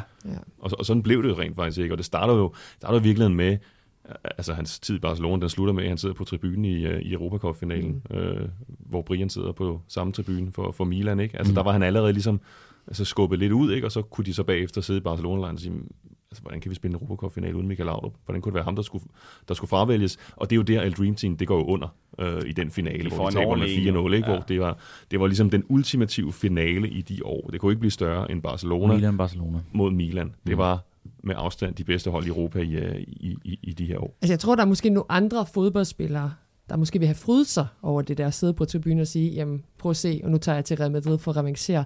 Og uden jeg kender ham, og jeg har ikke mødt ham, men jeg kan bare ikke forestille mig, at Michael Laudrup sad der og frydede sig og tænkte, nu skal, nu skal jeg have revanche, nu tager jeg til, til Real Madrid for at gøre ondt på Barcelona. Der tror jeg egentlig bare, at han tænkte på sig selv som fodboldspiller, som Morten også siger, hvor er muligheden? Altså, hvor kan jeg gøre en forskel, og hvor passer jeg bedst? Der kunne han jo bare kigge over mod Real Madrid og sige, jamen, det er det her, jeg tænker, at Øh, at, at det bedste valg er, og man må også bare sige, udover Japan og Vissel Kobe, der har han jo egentlig timet det, det er rigtig fint i sin karriere øh, rigtig, mange, øh, rigtig mange gange også i Real Madrid. Hvor, hvor jeg vil sige, en af højdepunkterne er jo også generelt i, i hans, øh, spanske, i hans spanske tid, hvor han, hvor han spiller to El Clasico på, på et års tid, hvor han så vinder 5-0 for Barcelona og, og 5-0 for, for, for Real Madrid. Jeg tror ikke, der er mange der kan, der kan glæde sig over at vinde 5-0 i en El Clasico. Jeg ved ikke, Morten, om du har en statistik på, hvor mange gange man, der har, det er endt 5-0. Det, det er altså ikke særlig mange gange. Nej, men det er jo, blevet, øh. det er jo sådan et begreb altså i, i Spanien, hvor man har det udtryk, der hedder øh, manita, som jo simpelthen bruger fra Barcelonas side. Altså en, Mano, det er en hånd, Manita det er sådan en lille hånd, ikke, hvor der er et mål til, til hver finger, og vi kan jo huske de her billeder, når det er sket senere, at Barcelona-spillere, Gerard Piqué kan godt lide at gøre det, mm-hmm. og vise de fem fingre, hvis de scorer fem gange mod, uh, mod, mod Real Madrid. Og, og det går sådan tilbage i historien. Det er lidt en, sådan en følelse af, at et stort Barcelona-hold skal gerne have vundet 5-0 over Real Madrid. Altså, det gjorde Cruyff som spiller tilbage i 70'erne, det gjorde hans Dream Team i, i 90'erne, og Guardiolas hold gjorde det også mod Mourinho's øh, Real Madrid i, i 2010. Så det er blevet sådan en meget stærk del af hele mytologien omkring El Clasico, og det er så der, når man så som Michael Laudrup så faktisk har gjort det for begge hold, på så kort tid. I to på hinanden følgende sæsoner. Altså det er, det, det er sådan helt unikt. Altså det der, som han også selv siger, altså gå rundt i Spanien, og så bare høre nogen, der, der passerer ham, og så mumler lidt. En far til sin søn siger, 5-0, 5-0. Altså 5-0, 5-0, ikke? Det, det, det var ham der, der vandt 5-0 det ene år, så gjorde han det igen året, året efter. Og så synes jeg, at, den, at det er ret fedt, eller det, det, det, det er jo bare et, par, et, et af fodboldens paradoxer, det her med, at han så han har faktisk adopteret det her 5-0-resultat, da han spiller sin sidste klubkamp i karrieren. Ja. Mm. Ajax, pokalfinale mod PSV i Holland, aller sidste kamp som, øh, som, som fodboldspiller, 5-0 vinder de da han vinder mesterskabet med Brøndby. De har en kamp mod FC København i en af de sidste runder, vinder 5-0. Og så den her tidligere nævnte pokalfinale med, med Swansea mod, mod Bradford på Wembley. 5-0. Altså så han, han også, ikke bare har han gjort det i klassikosammenhæng, men det er sådan blevet et resultat, der ligesom øh, sidder fast ved ham, ikke? Uh, Kunne han ikke gjort det på landsholdet også? I 98? Det, ja, så skulle vi i finalen, eller hvad? Ja. ja. Hans sidste kamp på landsholdet, en 5 Men, men, men, det, men den der afslutning på landsholdet, det er også, det, det passer rigtig godt ind. Han får mm. den der afsked, ikke? Mm. Altså, det skulle ikke have været det der EM i England i 96, ikke? For dengang var det jo lidt, nu skulle han spille i Japan.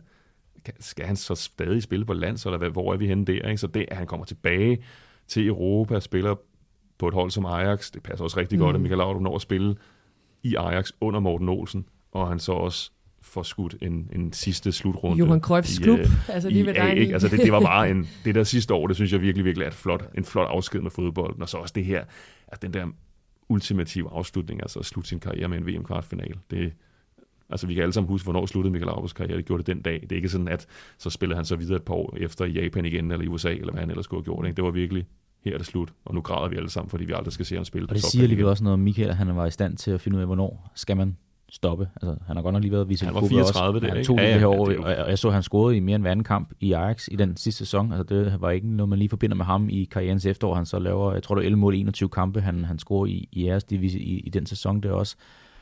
Jeg synes, det perfekte punkt, som han næsten været, så han går ud i en brasiliansk landsholdstrøje. Det er øh, skulder ved skulder med, med Brian.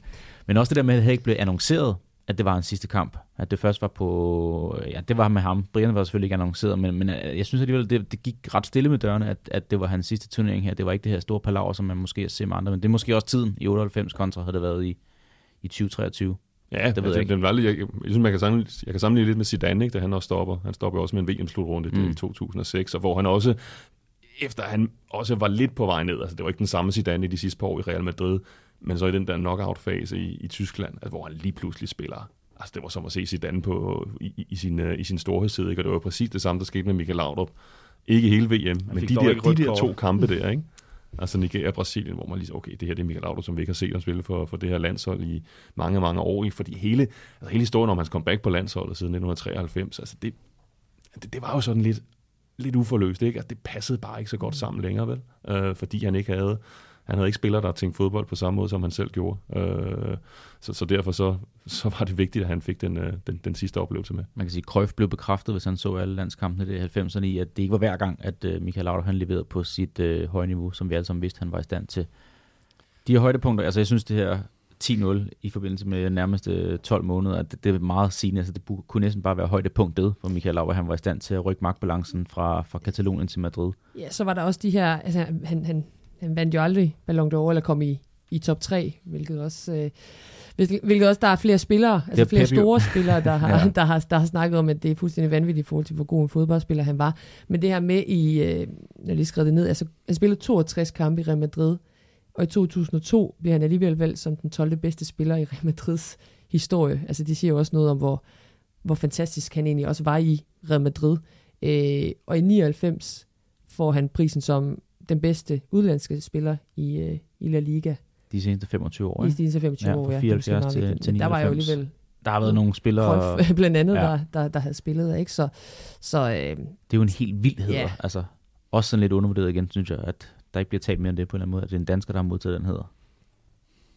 Det er jo ikke den Jamen, nu skulle jeg til at sige græske liga, men nu sidder jeg over for, for, for Jan Har du vundet den Ja. ja. bedste udlænding i 25 år græsfodbold? Jeg tror bare, jeg lader den stå, den der, hvor lidt du ved om øh, europæisk fodbold, når du siger sådan noget. altså Ronaldo, Rivaldo, Ja, ja. Schuster, Romario. Ro- altså, Maradona. Øh, det, det er altså store, store spillere, han, øh, han vinder den foran, så det, det synes jeg jo også er et kæmpe højdepunkt, at han sådan på et individuelle plan, selvom han ikke fik verdens bedste fodboldspiller øh, prisen, som han egentlig burde have fået der i, skal vi sige, start, start 90'erne, øh, 91, 92, der måske, hvor han Jamen, var jeg tror, hvis han var blevet europamester, så tror jeg, han har fået den.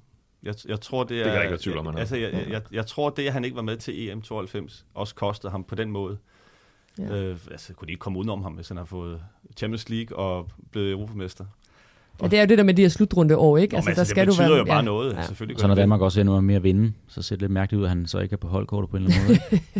Det kan vi jo diskutere. Ja. Altså, jeg er rigtig ked af, at han ikke var med i, øh, og, og, og ikke have den oplevelse. Både personligt for ham selvfølgelig, fordi han hører ligesom til, men, men også at vi på en eller anden måde ikke, øh, ikke kunne få det til at spille mellem en øh, Ricardo og ham. Det, det, var, det, er, det er jeg personligt lidt ærgerlig over sådan for fodboldhistorien. Men det er også en spøjs situation, ikke? At, altså vores måske enkeltstående største bedrift, sportsmæssigt, i hvert fald fodboldmæssigt, EM-sejren i 92, og så sidder vi lige nu og siger, at, at Michael var ambassadøren for dansk fodbold i, øh, i mere end 100 år, og så de to komponenter ikke hænger sammen. Altså det giver jo ingen mening, at et lille land kan vinde uden vores, vores tids bedste fodspiller. Men det, det, det, så, så er der også det der øh, snakken om, øh, skal man vinde for at begejstre? Det er jo også altid den der øh, diskussion, fordi når du også siger Danmark i udlandet, så siger det jo også 1986 og VM.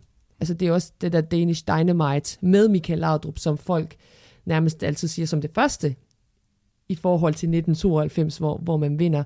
Så det der med, at han også var med til en slutrunde, hvor man begejstrede på en måde, hvor jeg er 100% sikker på, at han også var en, en vinder, og ikke bare nøjes, øh, ville nøjes med at bare spille godt.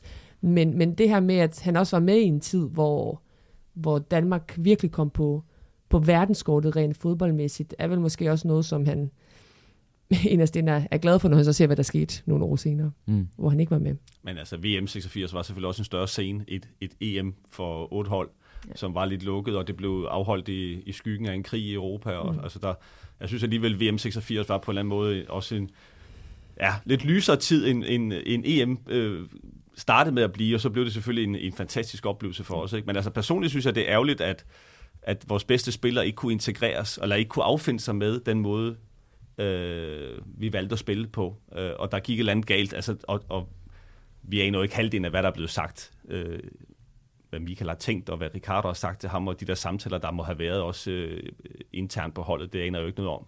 Jeg synes bare personligt, det er sindssygt ærgerligt, at Michael ikke er en del af det. Ligesom Brian øh, mm. blev, han kom jo tilbage og blev en del af det, og havde en kæmpe afgørende fod i mange af de afgørende situationer selvfølgelig, så vi, så vi kunne øh, løfte pokalen til sidst. Og det er bare personligt, jeg synes, at det er lidt, lidt vildt at tænke på, at han vinder Champions League i det samme år, som vi bliver europamester, men han er ikke en del af hele det fællesskab. Og den, øh, den historie, som, som stadigvæk lever nu, så mange år efter, 30 år efter, ikke? Det er svært at forestille sig i dag, at, at en dansk, altså en, en nøglespiller, en. Christian Eriksen ikke Christian. Eriksen, han siger, jeg gider ikke spille Jeg vil ikke spille på den måde, vi spiller på. Det, det er jo... Det, jeg synes ikke, det passer ind. Og man kan også Ja. godt, og, der, og det var der også dengang. Der var selvfølgelig mange, der var kritiske over, om det synes jeg også sagtens, man kan være. Altså, føl, føl, skal man, skal man, er man bare forpligtet til at stille sig til rådighed for, for, for et landshold? Ikke? Altså, det er jo ligesom den diskussion, der ligger i det, eller eller har man ret til at gøre, som, som, synes som jeg personligt? Er det, er det i orden at gøre, som Michael Laudrup gjorde? Men- også? det er helt i orden, det er bare ærgerligt, synes jeg. Ja. Lionel Messi gjorde det jo også. Altså, Ja, der det er var jo rigtigt. også en periode, hvor han heller ikke følte sig Mm. øh, motiveret. Øh, også på grund af, der var noget træner, der var noget forbund. Øh, der var også øh, det pres, der var på, på de argentinske landshold Mm. og, på, og på ham, hvor han egentlig hellere ville koncentrere sig om, om klubfodbold. Det var også det, Michael Laudrup sagde, jamen ved du hvad, nu, nu kommer der også en periode, hvor, hvor jeg lige skal reset. Øh, nu skal vi til at øh, lave et nyt landshold igen for, for, for tredje gang i træk. Måske skal jeg lige have, holde en pause. Øh, desuden er jeg heller ikke enig med, hvordan træneren han gerne vil spille, og, og den måde, som, som jeg er på. Så det er jo, altså vi har jo set det før. Øh, jeg tror, der ligger også altså lidt igen, som da han skifter fra Barcelona til, til Real Madrid, så, så, så op, er mit indtryk egentlig, at han selv ser meget mere sådan, sådan lidt kalkuleret på det, end at han vil sende et eller andet stærkt statement om noget som helst. Ikke? Altså det var den der, jeg synes ikke, jeg spiller særlig godt på det her landshold, og træneren spiller fodbold på en måde, hvor jeg, hvor jeg slet ikke passer ind. Så giver det mening for nogen, og i øvrigt så står jeg et sted i min klubkarriere, hvor der er store muligheder, og vi rykker, men der er også et kæmpe stort pres, så mm. at kunne mærke og lige kunne få den der luft ind imellem i de der landsholdsperioder, og der var jo også noget med små børn og alt det der. Ikke? Altså, det, det, var, det, det er jo bare det der sum, han har lagt det hele sammen, og så er han kommet frem til den der beslutning. Uden sådan at tænke helt det der store følelsesmæssige aspekt på, jeg er dansker, er jeg forpligtet til at stille mig, stille mig til rådighed for, for, for mit land. Men der er også en stor kontrast, altså vi, vi har snakket om Michael Laudrup som elegancien, boldkunstneren. Vi har talt om Ronaldinho som det, men han er også meget mere pragmatisk anlagt end Ronaldinho var der, for eksempel, som du nævnte nogle ja, af de ting. Som, ja, ja, ja, ja. ja der, der er det jo en meget sådan lidt snusfornuft, der, der, der kendetegner ham, ikke? Og sådan en, ja, den der stærkere sådan lidt retfærdighedsfølelse, som, som jo har gjort, at han ofte nok har følt sig udfordret. Det, der kan også være noget der i, altså noget af det der Cruyff prøver at stikke til. Altså der har nok mm. været sådan, det kan også være, at Cruyff måske har han inderst inde en eller anden pointe, at hvis Michael Laudrup, altså havde der været lidt mere den der, Get så kunne han have vundet noget, nogle guldbolde, så kunne han, ja. kunne han være noget endnu længere. Mm. Men nu hans personlighed bare ikke var sådan, altså så fik man nok ikke så meget ud af at prøve at gøre som Cruyff og virkelig stikke til ham og, og prøve ligesom at, og, og give ham nogle, give ham nogle spark og nogle lussinger, så ser man, man kunne, man sådan kunne fremprovokere noget, en, en, en stærkere grad af trodsreaktion. Og det, det ligger bare ikke rigtigt til, til Michael Laudrup. Så det her, det er bare fuldstændig for min egen regning. Jeg tror, Michael sagtens kunne få en mæthed af fodbold meget tidligere, end Johan Cruyff nogensinde ville få, mm. eller Pep Guardiola, hvad det hedder. Mm. Jeg tror, at Michael havde brug for også nogle, noget distance til fodbolden, og alt det hysteri, mm. som han oplevede i, i Spanien og Italien især selvfølgelig. Ikke? Og derfor tror jeg, der, der hurtigt kom en mæthed. Og jeg tror også, det er en af grundene til, at han ikke har forfulgt øh, trænervejen på samme øh, måde som, som nogle af de andre tidligere stjerner. Fordi jeg tror egentlig, at han, han får hurtigt nok af fodbold. Altså, ja, vil, vil, og mister glæden, ja. og mister glæden øh, ved det. det. Det er fuldstændig for min egen regning. Jeg har øh, ikke andet end mine egne observationer. Jeg tænker i hvert fald, det er alt det omkring fodbold, han bliver træt af. Altså selv med fodboldspillet, tror jeg aldrig, han vil, han vil, oh, han vil blive men, træt men, af. Men trænerarbejde er jo bare noget helt andet end at være det, spiller. Det, det, det. Altså trænerarbejde er jo at kæmpe analyser, sidde og scoute og øh, mange, mange arbejdstimer. Og, og, Især som klubtræner, ikke? Altså. Jo, og du er på hele tiden, du er på med pressen og alle de, altså mange af de ting, mm. han, han ikke kunne lide som spiller, den kan du bare ikke... Øh, og derfor er det, det kan man bare ikke undgå som træner. Altså. Derfor er det overraskende, at han gik trænervejen. Ikke? Ja, det, også, det, det er hørte, faktisk overraskende Når man hørte ham i slutningen ja. af karrieren, ikke, så var det også altså, nærmest den der lettelse til, når han kunne lægge det væk. Ikke? Men så alligevel ikke, og det tror jeg meget er den der... Altså han elsker det der ja. spil. Mm. Han er også han elsker spil. fascineret ja. af det. Ikke? Mm. Og så har han alligevel ikke ikke kunne holde sig, kunne holde sig fra det. Men det er det, min, min, min pointe er bare, at, at alt arbejdet er med til at bedøve glæden nogle gange mm. i, i fodbolden, fordi der er, det er hårdt arbejde at være træner. Der, du bliver konfronteret hele tiden, du er under pres, det er resultater, resultater, hvor jeg tror, Michael lynhurtigt vil, vil miste glæden, hvis det netop bliver meget øh, nogle af de negative ting, som fylder meget mere end det er spillet og glæden ved at røre ved bolden. Og, mm. altså, det var også en del af det, der gjorde det så fantastisk at have Michael med. Det var jo, du kunne jo mærke den glæde, når han mm. spillede med. Hvor meget han elskede at spille 4 mod 2 og de der rondos og alt det der. Især 4 mod 2, ikke? jo, jo, der skal du ikke løbe så meget. øh, men mindre du er i midten. Men, øh, men, det var han aldrig, tænker jeg. Nej, men der, der er også noget med, trænerne kommer ikke så tit i midten. Ikke? Det skal du lære. Det, det, nej, det har jeg allerede lært. af, min, af min instruktør, som sidder over for mig, by the way.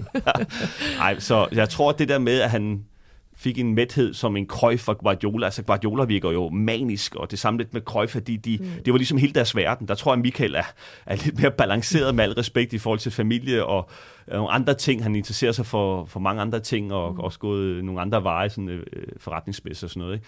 Øh, der, der virker de andre lidt mere øh, dedikerede, hvis, jeg ved ikke, om det er det rigtige ord, men i hvert fald det der med, at de har kun én vej, og det er fodboldvejen. Ikke? Jeg tror faktisk, Cruyff måtte stoppe med at være træner, fordi han fik nogle sundhedsmæssige problemer. Han havde nogle hjerte, hjerteproblemer. Men det har også som drøft... han var nødt til at stoppe. Det har også været drøftet med Michael rigtig mange gange. Altså Morten, du ved da også, at der skulle ikke være en topklub i Spanien, der fik en træner fyret, eller var ved at få en træner fyret, og så ja, figurerede Michael ja, ja, navn altså hele tiden. Han, men det har været dødt i, i nogle ja, ja, nu, nu, er, nu er han Altså, han, har jo, han vil jo stadigvæk ikke selv sådan endegyldigt lukke døren. Jeg vil skal aldrig nogen som er træner igen, men altså, jeg tror ikke længere, det kommer til at ske. Øh, men, men ja, ja, i de der år, og der var det jo også de største klubber, og det var jo også nogle gange, kunne man, altså, folk herhjemme har jo nok haft en, en opfattelse af, at det var de danske medier, der bare mm-hmm. blæste et eller andet op, at nu var Michael Laudrup på tale til et trænerjob i Real Madrid eller Barcelona, eller, eller, eller hvor det skulle være, men det var, det var jo ganske reelt, og den er jo, det er jo også reelt, at efter hans første år i Getafe, jamen, der, var han, der var han jo i spil i Barcelona. Altså, der var der var Guardiola, der var Mourinho, der var Michael Laudrup, ikke? Altså, der var det et, et stort, spændende trænertalent, der var, der var på, på, på vej frem. Ikke? Og det der første år i Getafe, altså netop hvad de gjorde i Europa, når frem til den spanske pokalfinale, altså det var en, altså det var en trænermæssig sådan ret stærk entré, han, øh, han gjorde i spansk fodbold der. Og så vil jeg sige, så, så, så lader han jo også selv det danske landshold død. Netop, synes jeg, nogle af de grunde, som vi taler om her, netop er presset og opmærksomheden vil være altså nærmest umenneskelig, og, og, og, og kravene, forventninger til ham, hvad han skulle gøre med det danske landshold, tror jeg ikke engang, uh, altså, det, det, tror jeg ikke engang, vi turde kan, at kaste sig ud i, fordi det vidste han næsten godt på forhånd, at det, det kan jeg ikke lykkes med. Han har nok ikke orket det. Altså det Nej, der, altså... Men, men det er personligt... Jeg kan godt det, forstå... det ærger mig, nogen, men det ærger mig ja, personligt, og Ja. det er ikke fordi, at han skylder Ja. jo ikke nogen noget. Men jeg vil bare gerne have set det. Jeg synes, det har været passende at se et dansk landshold gå ind til en slutrunde med Michael Laudrup som træner. Han vil bare være større end holdet. Morten. Altså, Jamen, det vil ja, og jeg kan også, jeg kan så også sagtens se Ja. ja. hans, igen, nok hans pragmatiske argumentation mm. for, hvorfor skal jeg ikke gøre det her. Øh, det, det, kan, det kan sagtens give mening, men for os, der ikke har noget klemme og bare kigge på, altså, så havde der bare været noget naturligt, noget rigtigt og noget, noget storhed over at se Michael Laudrup komme ind til en slutrunde som dansk landstræner. Vi taler meget om højdepunkterne. Også et lavpunkt måske i forhold til den her EM-slutrunde. Jeg faldt også over hans Men jeg første... havde vi vundet med ham. Åh, jeg ved ikke, om vi har tid nok. Altså, jeg, jeg, jeg, jeg har Det- virkelig, det jeg tænkte selvfølgelig meget på det i går. Ja. Ja. Ikke? Altså, jeg vil sige, det er nærmest en faliderklæring, både øh, lidt øh, på spilleren, men også på træneren og hele holdet, hvis man ikke kan... ind- Altså, det, det er jo lidt, hvis vi skal gøre lidt... Jeg vil da sige, Michael var måske en endnu større spiller, end Christian Eriksen er. Øh, uden kan, at godt, du kan godt Man kan godt, den man måske kan godt, væk. man kan godt sammenligne altså, det lidt, ikke? Men altså, Michael var, var Michael var ja. endnu større end Christian er, ikke? Nå, men vi snakker også om nu her, havde Danmark nået EM-semifinalen forrige ja. sommer, hvis der ikke var sket det med Christian Eriksen. Men, men det vil jeg hæve, det, det er et problem, hvis man ikke kan det som træner, mm. som Mhm. hold og som spiller. Altså, og det er det, jeg ærger mig sådan. Jeg tror helt sikkert, at Michael Sangs kunne have været med til at bidrage til lidt mere omstillingsspil. Øh, men det krævede selvfølgelig, at man som træner havde kunne give ham den rolle øh, og leve med, at vi havde en arbejdsmand mindre. Til gengæld så havde vi noget andet at skyde med, når vi fik bolden. Og det skal du selvfølgelig finde en balance. Øh, både mindsetet, men selvfølgelig også på holdet, og få det til at balancere. Jeg siger ikke, det er nemt. Men, men det er jo meget grusomt, at vi ikke har Michael Laudrup med til at vinde EM, og han ikke er med på billederne. Det, det, det er bare en personlig ærgelse, jeg, jeg har.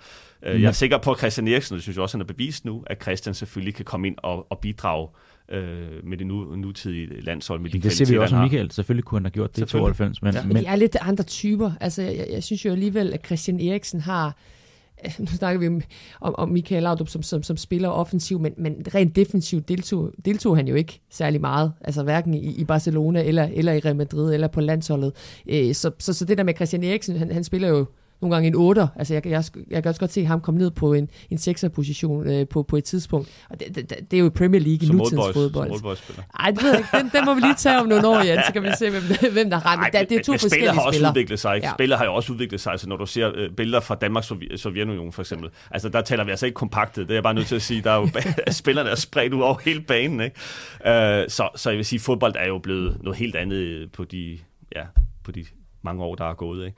Men, men, men det her øh, med 92, det er, jo ikke, det er jo ikke til at vide, om vi vinder. Altså, det er jo ikke til at vide, men altså, vi ved jo, at vi vandt uden ham. Så, så vil sige, øh, er det ikke også nok? det var også okay. ja, det var Nå, også men det okay. her, altså, er det ikke et mysterie som det her 92? Er det ikke noget af det, vi lever for, os der interesserer os for fodbold, at, at det kan ske på en eller anden måde, at der opstår en anden dynamik, når der Jo, så for ikke er nogen også- spillere det, med? Det, det vender jo lige. Altså, de, I hans sidste kamp, de tager i Idrætsparken 0-2 til Jugoslavien. Ikke? Mm-hmm. Så Mhm. den første kamp efter, at han er stoppet, og det hele føles som om, at det, det er i opløsning.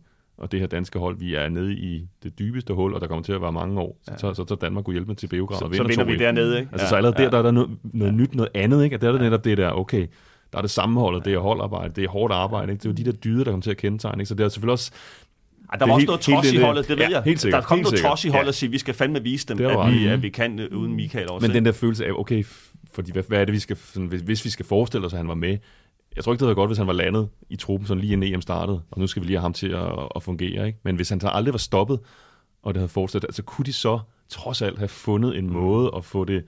Men jeg synes, få- vi underkender få- lidt få også. det- få der var altså nogle gode kampe siden også, ikke? fordi vi, nu så jeg for eksempel også Danmark-Kroatien, hvor vi vinder 3 Der spiller Michael jo en fantastisk kamp også mm. i parken. Måske en af de bedste landskampe. i- Det, det, det er den kamp, bortset Ja. fra de to ved VM, ikke? Mm. Jo, Hvor, jo, hvor han men virkelig... altså, han skal også have lov til at spille nogle kampe, hvor han ikke lige rammer niveauet. Det gjorde han jo også i Barcelona. Problemet var måske bare, at der var ikke så mange andre til at tage over øh, på landsholdet. Og igen, forventningerne synes han måske også var... Øh, øh, for høje ikke? i forhold til, jamen jeg kan jo ikke klare det af ene mand, og det kunne han jo heller ikke i Barcelona. Nej, men det med Michael Laudrup er jo også, som det også meget er med Lionel Messi i dag, øh, at han skal jo også bruge spillere rundt omkring sig, som, som gør nogle ting øh, som han indbyder til. Mm. Altså, det er jo også det, han, en af hans største styrker var, at han holdt jo på bolden længe nok til, at de her løb, de kom, og, og, og dem fik han jo i, øh, i både i, i Barcelona og i Real Madrid. Altså, der var den der altså, automatisme, hvis vi skal tilbage til, til, til Morten Olsen, men, men dem manglede han jo øh, på landsholdet i, i nogle perioder. Altså sådan, han kunne jo godt se spillet, og han kunne godt se, hvor løbende skulle komme, mm. men de kom bare ikke, fordi de andre måske ikke var med på det. Så det er jo også en af grundene til, hvorfor at han ikke var lige så god på landsholdet, hvis man ser på hele hans periode, og når man så sammenligner med hans, med hans klub, øh, klubber, især i Spanien. Det er godt, at vi ikke har en bagkant her i øh, det her format her, for I snakker og snakker og snakker. Har I flere højdepunkter, eller skal vi... Altså, jeg har et lavpunkt, det, det er den her retur til, øh, til Camp Nou i, øh, i maj Ja, den 95, har jeg fordi Ja. det er også noget, han selv har i talsat, som, som faktisk noget, som du også var inde på, Morten, han, han viser også i sin fodboldkarriere hans menneskelige side undervejs, og det var noget, der ramte ham rigtig hårdt. Øh, Der var blandt andet den her banner med, de, med tre navne, der var listet op på øh, tre tidligere Real Madrid-spillere, der var omkommet i trafikulykker, tror jeg det var. Der stod øh, Martin Petrovic og Juanito, og så stod der Laudrup, du er den næste. Det er jo ret voldsomt for en spiller. Ja, og også, på, også i en grad, hvor han ikke kunne forstå det. Ikke? Altså, at det kunne, han vidste selvfølgelig godt, at, at der ville komme noget. Ikke? Han Men følte ikke, det var han, havde nødvendigt. Ikke, han havde ikke forestillet sig, at det ville være det omfang. Ej, det var og, han, og han kunne jo ikke, altså, han kunne jo ikke præstere i den kamp. Mm. Mm. Altså, det, var, det, var simpelthen, det var simpelthen for meget, øh, for, for meget for ham. Jeg har lige set, øh, jeg skal ikke sige, hvor den ligger hen, men jeg har lige set, øh, apropos Figo, som, som øh, Glenn lige nævnt før, øh, og Figo, det fik lige nogle decibel øh, værre. Og en lille Øh, grisehoved også. Ja, det var, det var voldsomt. Det var også Øh, nogle helt andre omstændigheder, som Morten også ja, på tidligere. Men vi at skal der havde næsten gå ind og se en, en dokumentar, der ligger på en streamingstjeneste, som, som På handler om... Netflix, ja. Ja, må man godt sige Ja, det nok? det tror Det, det, er det er ikke en direkte konkurrent. øh, ja, den, den var fantastisk. Mediano nærmer sig Netflix. Ja, ja, det, det, det, det, det var en anerkendelse med Jan og Podimo.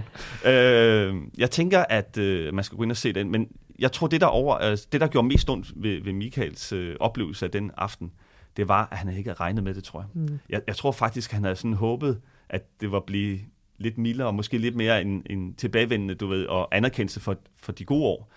Og det, det er bare fodboldens øh, øh, altså laveste fællesnævner, skulle jeg sige. Men det er den der kynisme, der er, så, så skal de fandme ja, Han siger også, udskammes nærmest. Ikke? Og det, jeg synes, der er lidt af det stadigvæk desværre også. Altså, det der med, at man buer af tidligere spillere, der kommer tilbage, og som egentlig dybest set har haft en god øh, tid, og som egentlig ikke var skyld i, at de smuttede. Jeg synes, Figos historie er lidt anderledes, fordi Figo også lovede nogle ting, det kommer i dokumentaren, han lovede nogle ting, som han så vidste var usande. Så jeg synes også, Figo har dummet sig enormt meget. Men Michael, øh, som vi har talt om tidligere, blev jo lidt skubbet ud, og der var jo ikke plads til ham til sidst. Men det, øh, men det interessante ved gøre, den her, altså? men det interessante ved den her historie er jo, der var jo 100.000, der, der buer af ham, og han spiller jo en forfærdelig kamp, som du også snakker blev om, Morten. ud lige efter pausen, ikke? Ja, ja, Ja. som, som jeg i hvert fald har, har læst mig frem til. Jeg, jeg, jeg så den det, desværre ikke.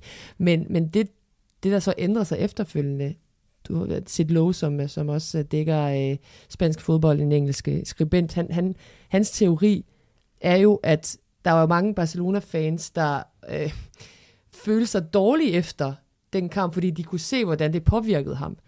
Og på den måde, så ændrede de jo også mening omkring Michael Laudrup. Det er derfor, han også er elsket den dag i dag i store dele af, af FC Barcelonas Han er bare et menneske. Ja, han ja. Ja. er bare en menneske, og, og også det her med, når jeg, vi fik vel egentlig også skubbet ham ud. Altså det var vel klubben og Cruyff, der skubbede ham ud.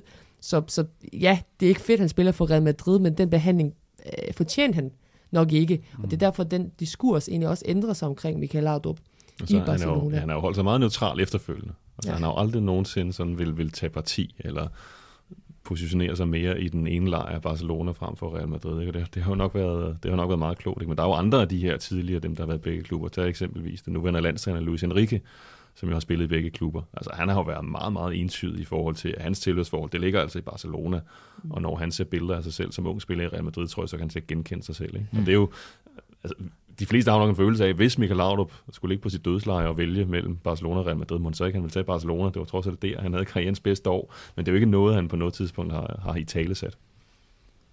Interessant. Var, vi, var det det for højere Lavpunkter. Jeg, jeg, jeg, jeg, jeg kan ikke Finalen, om det var, Se- jeg synes, det er ærgerligt, er Sevilla, ja. Sevilla 93, altså landskampen, ja. VM-kvalifikationskampen. Ikke? Altså, han er jo lige vendt tilbage efter de her næsten tre års eksil. Og, og det, det, det handlede om, det var at komme med til VM i USA i 94. Ikke? Altså på det tidspunkt, hvor han jo var. Altså, det var, det, det var den bedste tid i karrieren. Altså så skulle de danske europamester skulle så til VM i 94, tilføjet Michael Laudrup, ikke? Øh, og så ender det så med at gå galt, lige præcis i Spanien, mm. efter han, han har været tilbage på landsholdet i, i få kampe. Det er jo ikke, der, der kan man i hvert fald ikke sige, det er jo ikke fordi, at Michael Laudrup kommer tilbage, at Danmark ikke kommer til VM, fordi de var, altså havde fået en dårlig start uden ham. Øh, men det er jo i hvert fald en, en kæmpe skuffelse for, på lige præcis det her tidspunkt. Der var så lidt lavpunkt. Det er altid Spanien, der har været ja, i ja, vejen også, også i 86, der. ikke? Ja. Og der var der Den tror jeg også, han selv sådan, er lidt bitter over. Men omstændigheden også, altså et af målet, der jo selvfølgelig aldrig nogensinde skulle have været anerkendt, men Danmark spiller i overtal i 80 minutter, eller hvor meget det er, ikke? Altså, det, ja, vi lykkes ikke med det offensive plan, det, det er nødt til at sige. Forfærdelig kamp. Lad os rykke videre. Lad os øh, ikke dvæle ved de her. Vi har også for nylig talt øh, om det her minde fra, fra Tal, da vi talte om, om Fernando Hierro. Ja. Der var mand, der lavede målet i Sevilla. Nå, lad os uh, drible lidt videre i programmet og tale om uh, lidt wikividen eller anden information, som man måske ikke rigtig kender. det er jo svært med en herre som Michael Laudrup i et land som Danmark, hvor uh, mange af historierne efterhånden er fortalt. At lykkes jeg at grave noget op? Jeg allierede mig med hans, uh, hans ene søn uh, for et par dage siden for at få, uh, for at få lidt ud. Okay, den, den, den, kan vi, voldsomt. Den kan vi lige gemme, eller hvad? Den kan vi gemme. Den er svært top, vil sige for os andre. Ja. Og jeg starter med Siv. og så starter jeg med, med Rasmus Bæk, som er, som, som er stadig er journalist. Mm. Tidligere i hvert fald journalist på politikken. Oh, der er han nok. Men også personlig ven af, af Michael Laud, der, der fortalte den her i uh, historie med, med, med Pep Guardiola, som, uh, som uh, jeg tog fat i ham i en restaurant, da, da der var rygter om, at Michael Laud han ville forlade FC Barcelona, så spurgte han så Rasmus Bæk, kan det virkelig passe, at, at han tager afsted, og kan du, ikke, kan du ikke overtale ham til at blive, fordi alt det, jeg har lært om fodbold, det er fra Michael Laudrup, og han begyndte faktisk at græde, Pep Guardiola, ifølge Rasmus Bæk. Øh, Bæk han kunne så bare sige, ja, det, det ved jeg så ikke, selvom han så vidste, at, at, at han var på vej til, til Real Madrid. Men at du har Pep Guardiola, der sad der og, og tog fat i en, en dansk journalist og prøvede at og, og trylle ham om, og, om Michael Laudrup skulle blive i FC Barcelona, fordi det var, det var hans største øh, fodboldhelt. Det synes jeg egentlig er en meget sjov historie. Og Peppe han fylder faktisk også noget i den øh, anekdote, som Andreas Laudrup han fortalte mig. Ja, det kan du bare se. Ja. Skal det være overgangen så? Kom med den. Og Peppe han har jo så også har sagt, at han ikke øh, værdisætter den her Ballon d'Or kåring, fordi at øh, Laudrup aldrig nogensinde har været i nærheden af at vinde den. Det siger også lidt om det. Ja. Nå, men øh, Andreas han fortalte mig, at, at Pep faktisk var øh, en, som var ret nær Michael i øh, tiden. Det var jo i i Michaels midten af hans periode, at Pep Guardiola begynder at blive indledet på FC Barcelonas hold, og øh, de kom lidt skidt fra start i sæsonen, og han blev ligesom sådan øh, en, øh, en, en protégé under Laudrup Pep Guardiola. Og så øh, en dag så siger Michael, at øh, vi skal have vendt det her til Pep, og vi skal tilbage, og de ender så også med at blive mester i den pågældende sæson. Jeg tror måske også, de når i pokalfinalen også, og siger at hvis vi, hvis vi ender med at forvente det her på hovedet, så giver der, så giver der en bil. Så han ender med at måtte give Pep Guardiola en bil. Hvad han så ikke har fortalt, det var så, at det var Sivs bil, som han ikke. Det var ikke, det var ikke, øh, det var ikke sin egen bil. Så en dag der så siger Andreas, at, øh, at ham og Siv skal ned og, og handle. Men, øh, men der er bilen simpelthen væk nede i carporten. Den holder der ikke, så den har han givet til, til Pep. Han har åbenbart også givet en til Ronny Egelund, dengang at Ronny Egelund også var i Barcelona samtidig okay, med Michael. Okay, bilforhandler. Hvis ja, så, øh, men det er altid Sivs biler, han har givet væk. ja, det var også det, Siv sagde til mig. Ja. Det er samme Nå, ja, det du talte med. Ja. Du var til kaffe ude i, i Vandløs, eller hvor det kunne være hen. Jeg har også en anden historie. Og det er så fra Real Madrid-tiden, hvor at, øh, det er ved at blive en offentlig hemmelighed, at øh, han skal væk derfra. Øh, du siger selv også, øh, Morten, at, at den sidste sæson i Real Madrid ender ikke med at være så god, og der måske skal ske noget nyt. Og Michael kan nok også godt indse det. Så er han ude at spise massiv i Madrid. Øh, det må så være måske i foråret sidst på sæsonen, og øh, de bliver vist hen til deres bord, hvor de skal sidde og få menukort og, og lave en bestilling, og så er det så først der, at roen ligesom indfinder sig ved bordet, og de får mulighed for lige at kigge sig rundt og restauranten er tom. Og så sidder de så og snakker sådan, hvad, hvad pokker, er, er der sket noget? Er det en, øh, national helligdag, vi har misset? Vi har godt nok boet her nogle år i Spanien, det burde vi have, have styr på og sådan noget, men øh, den, er, den er angiveligt tom, den her restaurant her. Og så går der så et par minutter, så kan han se en, en skikkelse, der bevæger sig ud fra skyggen. Nej, fra skyggen. En skikkelse, der kommer ud fra, fra mørket, og kommer hen og henvender sig og, øh, og siger bare ordene, jeg har hørt, at vi snart kun er én konge i byen. Og det er så den daværende konge, Juan Carlos, der sidder ved sit bord over, så derfor er restauranten er lukket, og kun for Juan Carlos, og så åbenbart også så for familien Laudrup. Den men, rigtige øh, konge. Men uh, Juan Carlos går hen og siger til Michael, at uh, rygterne er, at uh, vi snart kun bliver én konge i byen, og at, uh, at Michael så han skal væk derfra. Det er meget stærkt. Det, må Det er en fed historie. Det er en af klassiko-legenderne, det der, de, den, den historie. For det er blevet sådan en... Altså, nu ved jeg ikke, om du... Jeg, ved, jeg håber ikke, at Andreas han tror, der ikke er nogen, der har hørt. Nej, Men det er jo han blevet, det er jo blevet, det er jo blevet lidt en, den der myte, ikke? Ja. Altså, om, om, om Michael Laudrup, den er, den er jo sikkert rigtig. Det er jeg da sikker på.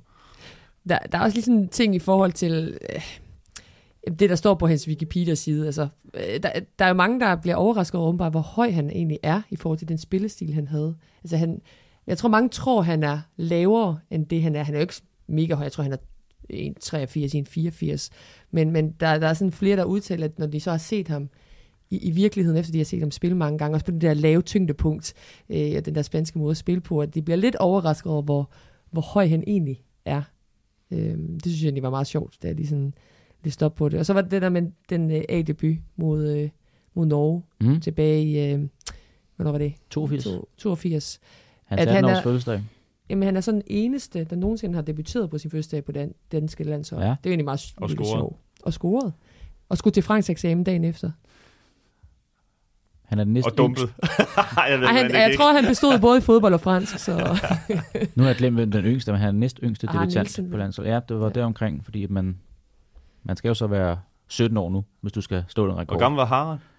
han var ja, 17 et eller andet. Ja. ja. Jeg mener Og- også, det, når du siger Ja. det, så er det hans navn, der, der popper op her. Du var lidt mere en late bloomer, Jan. 30? 29? Nej, jeg tænker ikke, jeg skal for Jeg skal ikke Jan. omtale sammen med Harald og Michael Laudrup. Det, det vil være lidt ærgerligt for programmet, tænker jeg. Så lad os gå hastigt videre, Ja, tænker skal vi jeg? Kenneth. Jo. Vi har også øh, et par ting tilbage nu her, inden vi skal have, have overstået. Nu kommer øh, foråret Dolly, så er det bedre. Der kan jeg godt blive, blive omtalt. Jamen, lad os hoppe i tidsmaskinen, Jan. øhm, Det passer bedre. vi kan jo godt slå fast, at Michael Laudrup, han stadig kunne gøre sig og passe ind i moderne fodbold, hvis han havde været øh, 25 år, nu hører jeg ikke, i, ja, i sin det er 50'er. sindssygt, mand. Jeg har to navne. Som der er nuværende spillere, der minder om Ja. ham. Ja. Altså, jeg har Sané. Åh, oh, den er jeg overrasket over. Jamen, han sløb med bolden. Han har ikke visionen. Ja, men, Men han sløb med bolden, og hans temposkift og hans uh, skills. men jeg synes, han er jo mere moderne. Ja, lige præcis på, på der moderne dribler, som, Mm. som har brug for den der hurtighed. Kombineret. Altså, Jeg lige, vil sige Musiala, hvis jeg skulle vælge nogen Leroy for Bayern. Sané. Du sagde ikke Ja. Sadio Mane, vel? Leroy Sané. Nej, Sané. Ja. Og så uh, Kevin De Bruyne. Mm. Det var også... Fordi jeg synes, De Bruyne har øh, den der vision at kunne gøre tingene i høj fart, samtidig med, at han har øh, overblik og den der overlegne ting. Så sådan en, en kombi af de to. Mm. Og så, kan du, og så kan du tage en håndfuld spanske Ja. midtbanespillere fra den første halvdel af 10'erne. Ikke? Der, der er jo meget, jeg synes, Andres Iniesta... som Ja, de den- skulle den- spille den- nu, den- ikke? den- Eller hvad? Ja, det, Ja, det gør hvis- han jo stadig. Han gør det så stadig, så er om, Ja, om vi ikke kan tage ham ind, men i hvert fald bare de senere Ja. udgaver der. Ikke? Altså, der er jo meget, glemmer, han spiller de, de har spejlet sig, Han er også i spejlet Japan. sig i ham. Han er også i Japan. Altså, jeg har en nu, nu, lev, nu levende, nuværende øh, spiller i Barcelona, altså Pedri. Pedri. Ja. Der synes jeg, at, øh, han havde jo faktisk Iniesta som idol, men på grund af hans far fik han også vist videoer af Michael Laudrup. Så han siger jo, det er Iniesta og Michael Laudrup, som jeg har som idol, og det synes jeg også godt, man kan se i det, det han kan. Altså, han er jo ikke hurtig, men han kan stadig godt drible, og han har den der timing, han har visionen. Altså, Tror I, han bliver lige så det- det dygtig, ham spil- det Pedri, spil- på sigt? Det ved jeg ikke, men- men- teknikken er ja. der ikke, men han mangler bare den der, altså Næsen lidt længere frem på Ja. banen, driblefærdighederne, synes jeg derfor, hvor jeg ikke helt synes, og der synes jeg lige faktisk, den, den yngre Iniesta var jo lidt mere offensivt spiller, end han så blev senere. Øh, så men den der er noget potentiale, synes Ja, jeg, ja. noget, Ja, noget klone altså, i ja, det. I hvert fald altså, den der med at være altså, hurtig i hovedet end alle andre. Den og de yngre små Iniesta kan jeg godt se for mig. Den yngre, hvor han havde netop acceleration stadigvæk. Ikke? Men så også de der pasninger. Altså nogle gange, når Petri laver de her pasninger, hvor vi sidder og tænker, "Den- den har jeg slet ikke set. Altså det, det var jo det, Michael Laudrup også var kendt for. Mm. Altså der er jo den der øh, YouTube-video, som efterhånden er blevet kendt på halvanden times tid, hvor man bare ser Michael Laudrups øh, pasninger gennem hele hans karriere. Og det sjove er nogle gange bare lige at stoppe den, og så gætte på, hvor den ender. Og, og det, det er i hvert fald 50% af gange, man gætter forkert. Det- Nogle gange så har jeg det lidt med Pedri. Altså ikke på samme niveau, men jeg kan godt se noget af det, som Michael Laudrup havde i Pedri, fordi han også havde Iniesta især som referencepunkt, men også åbenbart har set nogle... Måske har han set den YouTube-video med, med Michael Laudrup, som han har, far har vist, sig, Det har været vist ham. pens, Så. pensum på... Og han er ikke for, lad mig sige, han kommer fra Gran Canaria, ikke? Ja. Men det er jo pensum i det alligevel. fodbold. De har nok adgang til, til YouTube alligevel på, på de kanariske øer. Men også det der med, altså, hvis du skal sammenlignes med Michael Laudrup, så skal du både have visionen i spillet, men du skal også være målfarlig på en eller anden måde, enten via mål selv, eller med oplæg øh, til, til andre spillere Ja, det er også. jeg enig med dig så, så det er sådan en ret komplet pakke, hvor Kevin De Bruyne måske er den, der, der kommer tættest på det. Ja. Kan også tage sagen i egen hånd Ja. og afgøre kampe, vinde kampe. Jeg synes jo heller ikke, altså, jeg synes faktisk ikke, Jamal Musiala er helt ved siden af, hvis man følger med i tysk fodbold. Han har også nogle år at løbe på. Øh, det har han også, men han er også enormt god i de her små rum, og det er jo ikke, fordi han er hurtig, men han har også lidt det der hofte, hofte den der hoftebevægelse, hoftefinte, øh, og, og vision i sit spil. Altså scorer både, scorer både mål og, og laver assist. Øh, så jeg vil sige, sådan yngre spillere vil jeg sige Musiala og, og Pedri lige, lige pt. Musiala, ham vil jeg gerne tale om om 20 år, når vi laver det her stadigvæk. skal, vi, øh, skal vi tage en svær beslutning? Vi skal Vi skal, placere have, ham vi på, skal have en liste, ikke? på Kamilhylden. Ja. Jeg vil godt starte. Skal vi have navnene først? Det er jo afsnit Ja. nummer 8, Kom du bare det med her, det, så Kenneth. bare lige Ja. for... Hvis, vi har ikke snakket så meget med, om hans eftermæle, altså efter fodboldkarrieren. Skal Nej. vi have lige det, før vi også sætter ham på? Det synes, jeg, det synes jeg er rigtig god idé. Det her med, at der har jo også været de her sager efter, Ja. efter Og der tænker du ikke på fodboldkarrieren. trænerperiode. Jo, også selvfølgelig hans valg af træner. Jo, ja. ja. også det, men, men det her med, at der var en, en skattesag øh, tilbage, var det i start, i start nullerne, øh, da, han, da han tog til, til Ajax. Det, var jo, det er jo vores redaktør, Peter Brygman, der havde det helt store scoop i, i BT, hvor de, øh, hvor de fandt ud af, at han blev reg- registreret i en, en bosnisk klub. Øh, Men vandt han ikke sagen?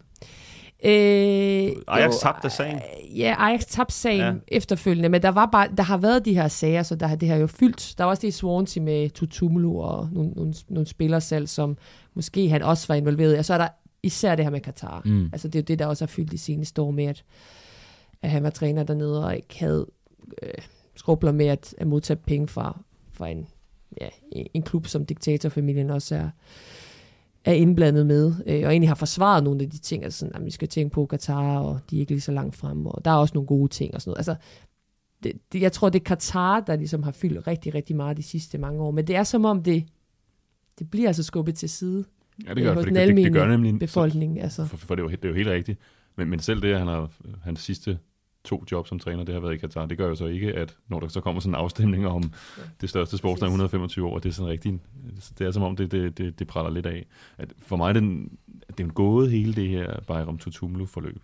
Altså, han har haft ham både som aktiv og som træner. Altså, fordi det er jo, og det er jo den vildeste modsætning, så sådan hvad der præcis har ligget i det, altså hvor bevidst et valg det har været, eller hvad det har handlet om, eller om han bare føler, at det har været en god agent for ham, det ved jeg ikke. Men det er i hvert fald en mand, hvis metoder og hvis øh, personlighed ligger i den helt modsatte lejr i forhold til mm. det her ambassadør, det her pæne ydre look, som der altså har været omkring, omkring Michael Laudrup. Så har det været et bevidst valg, og så tager han så de der kampe, de beskidte kampe, når det er nødvendigt, eller, eller hvad, der har, hvad der har ligget i det. Han er jo også tidligere bilsælger, Tutumulus. Det er måske der, han har lært at, at sælge biler Måske fra. også Michael. Nej, Han har jo- Michael- han har Michael var givet bilerne væk hele tiden. Ja.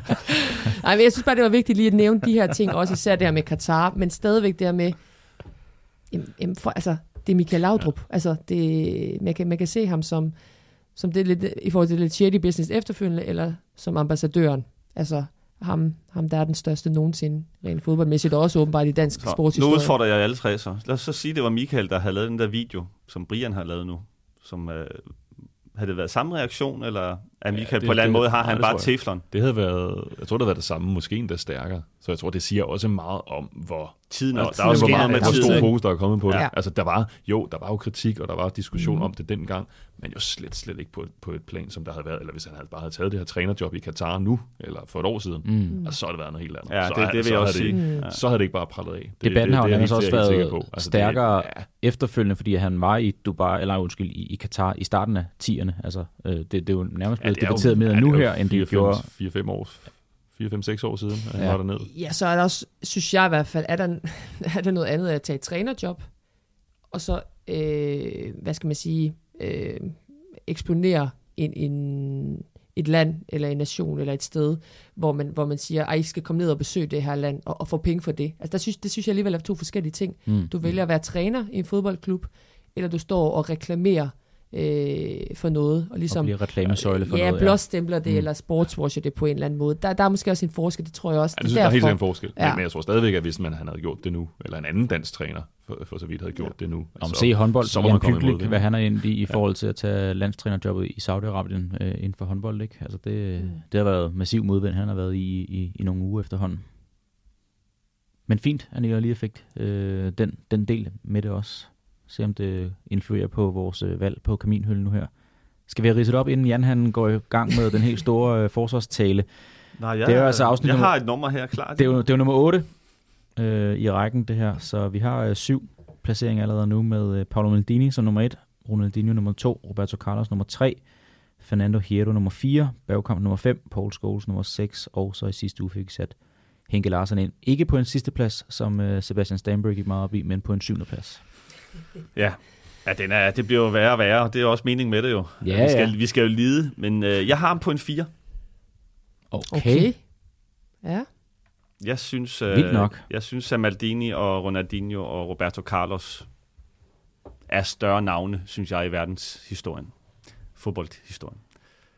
Spændende. Så jeg har virkelig prøvet Det at fik, være øh, neutral, og virkelig ikke være for meget øh, Dannebro. Øh. Arnela og mig, vi sidder helt ude på... Øh, Jamen, jeg er spændt på, bare og jeg er slipper spændt på, knive herovre. Ja, Ja. Jeg har, jeg har, jeg har som etter. Ja. Det må jeg sige. Og det er igen med det her, altså det aftryk, han har efterladt. Altså hvor meget han, han stadig fylder dernede, det synes jeg opvejer for, at du kan godt rent nøgternt se, at ja, Ronaldinho han har vundet guldbolden, det har Michael Laudrup ikke, og så videre, så videre. Men, men alligevel, så synes jeg, at han står så stærkt tilbage for det, han har gjort for Barcelona og for, øh, og for spansk fodbold.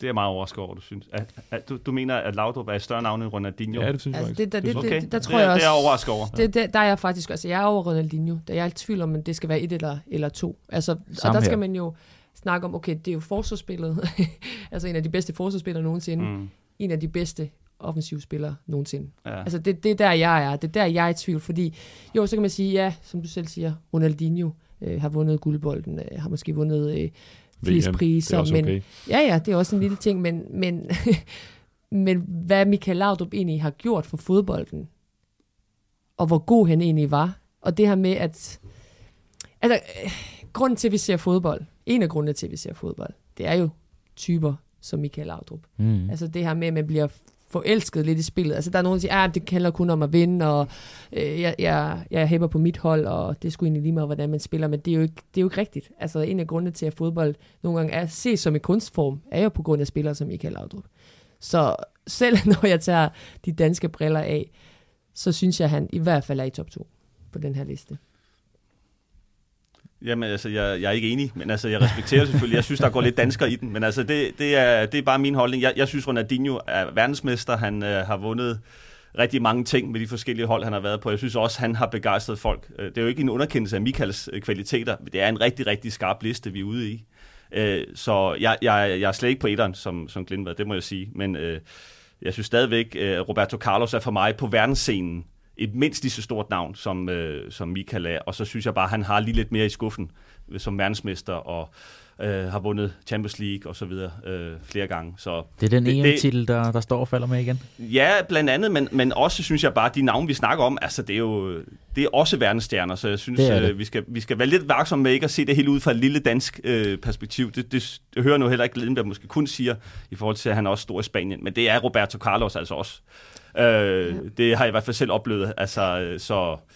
Øh, det er bare min øh, argumentation for, at jeg synes, mm. han er stadig meget flot, flot fjerdeplads, men, øh, men jeg synes ikke, at jeg har ham på en et eller en to. Det må Jeg- jeg, jeg- sige. jeg Der kan synes jeg, at de også- navne, han konkurrerer med, er, er lige en, en hylde. Men det er også, hvordan skal man Højere op. vurdere det her, ikke? Fordi der er også nogle personlige vurderinger på det her. Fordi for mig er det ikke vigtigt, at du har tre Champions League-titler i stedet for to. Eller, Øh, jeg forstår, hvad jeg mener. Altså, du har seks mesterskaber, end, øh, end at en anden spiller har fire. Fordi der er jo også nogle omstændigheder der, der gør, om du vinder en titel eller ej, eller om du spiller for Brasilien og for Danmark. Mm. Så på den måde synes jeg ikke, man kan sammenligne. Jeg, Det er jeg bare, kigger det er mere bare på, sværere at komme på Brasiliens landshold, end det er at komme på Danmarks landshold. Tror du ikke, Michael Laudrup kunne have spillet for Brasiliens landshold? Nogle perioder har også andre perioder, han vil have svært ved, Men jeg tror faktisk, at han vil passe perfekt på Brasiliens Det kan landshold. vi godt blive enige Og det opvejer så endnu mere, at jeg synes, han skal så være på Brasilien Brasilien spillet underholdende fodbold i 94, den Ja. ja. VM, hvis det havde haft ham, ikke? Og det er faktisk meget, det, det er et andet program, men der er en myte om, at Brasilien, du ved, er samba. Det er det altså ikke øh, i mange år, faktisk. Nej. Men, anyway, men jeg synes det andet faktisk, det, program. der, det, det forstærker egentlig endnu, min, endnu mere min pointe i, at, at jeg, altså Michael Laudrup,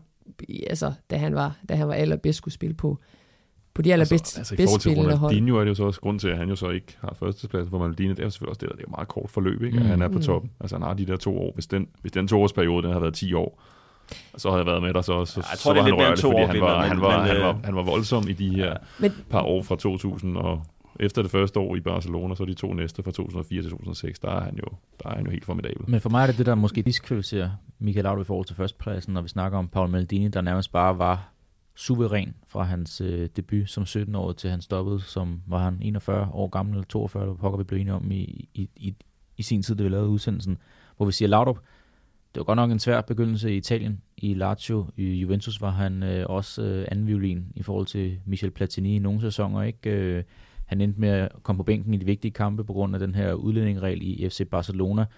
Han får simpelthen nok af Barcelona og Madrid palaveret der. Han skal helt til Vissel Kobe, og så får han øh, den her værdige afslutning i, i Ajax med The Double i en stor klub i, i Hollands fodbold også. Men, men der har også været, det har ikke kun været lutter optur hele vejen i karrieren, også på Jamen, landsplan. altså, jeg tror, jeg vil sige, og det er også for at komme, måske komme Jan lidt i møde i argumentationen, at jeg kan godt se, hvis du udelukker, du vil kigge, hvad sker der i de her faser af Laudrups karriere, og ja. det han mangler, og så er det ikke sikkert, at han skal være etter. Så for mig er det meget det, der står tilbage. Altså det han, det eftermæl, der er. Ikke? Altså jeg tror, hvis man, hvis man har lavet sådan en for 25 år siden, skulle man have lavet den der, så er det ikke sikkert, at han var lige så stor, som han er nu. Men bare det fordi, der også bare er en eftermæle, en, en, en evne til sådan at have, at faktisk have præget hele tankegangen i en så stor klub som FC Barcelona og i, et- og i et land som Spanien. Mm. Uh, det, det synes jeg, det er det, der gør, at det, det løfter mig, for mig løfter det ham måske lige lidt højere op end, end selve karrieren isoleret set måske i reelt berettiget. Ja, det, er er også- måske, det er ja. måske derfor, jeg lander lidt højere, end du gør, Jan. Ja, også det her med, at, at The Dream Team, altså Johan Cruyffs Dream Team, er jo et af de bedste hold nogensinde. Og der var han jo symbolet på det hold. At det, det synes jeg også opvejer. Altså, og nu snakker vi også med Maldini, altså der var jo også, øh, der var jo også øh, perioder der, hvor, hvor, hvor Milan var, var allerbedst, og der var han jo også en del af det. Så det er derfor, jeg sådan ligesom er omkring første og anden pladsen. Nok mere på anden pladsen end- end første pladsen, fordi Det er Maldini, Maldini, ligesom der var vifter Dream Team ned, ikke? Den der finale i, i 94. 94. Ja. Øhm, Ja. ja. Og så er der så altid diskussionen om, nu sidder jeg over for en, øh, en, en tidligere forsvarsspiller, altså den defensive... Forsvarsspiller. Ja, ja, okay. Semi Vingbak. Okay. Jo, jo, Du var- var, du var jeg, jeg nok- tror, jeg var mere ving, end jeg var bak. Ej, jeg vil sige, jeg- jeg-. Det er i hvert fald min træner. Ja, ja, Michael som vingbak i, i nutidens fodbold, det kunne jeg altså godt, øh, godt se for mig. Nej, men jeg tænker bare i forhold til det offensive, altså det der med, det er svært, det er svært at være offensiv spiller, altså i forhold til den måde, som Michael Laudrup han spillede på, synes jeg i hvert fald. Mm. Øh, det der med at være, være kreativ og åbne nogle defensiver op, det ophøjer jeg lidt ligesom Michael Laudrup, men jeg tror, jeg ender på en, en anden plads, hvis jeg skal, hvis jeg skal sammenligne med Paolo Maldini. Jeg kommer ikke ned på en fjerdeplads, Jan. Nej, det gør, Selvom, jeg, det gør jeg øh, heller ikke. Jeg synes, Roberto Carlos var spektakulær. Ja. Ja. Altså, Roberto Carlos Enig. er øh, for mig at se, øh, opfandt nærmest en ny måde at spille bak på. Øh, jeg synes, han, øh, han er verdensmester, han har vundet alt, hvad han kunne. Han har, været, han er nærmest en Galacticos, selvom han egentlig ikke blev købt til det. Jeg synes, der er masser af ting, hvor man kan argumentere for, at han også skal være foran Michael Laudrup. Men det er jo smag og behag, og derfor vi kan jo blive ved at snakke i det her i 50 minutter. Det tænker jeg ikke er, er, er, er godt. Men, øh, men øh, jeg vil stadig sige, at jeg synes, at, at Michael er en fantastisk spiller, og vi taler, det er nuancer, der gør det. Men jeg synes, jeg synes stadigvæk, at jeg vil argumentere for, at jeg synes, Roberto Carlos og Ronaldinho og Paolo Maldini er større navne på verdensscenen. Og jeg synes også, de har lidt at have det i. Øh, men altså, I to må en lige nu. Jeg ved, Kenneth, øh, Tre, kan- tror jeg.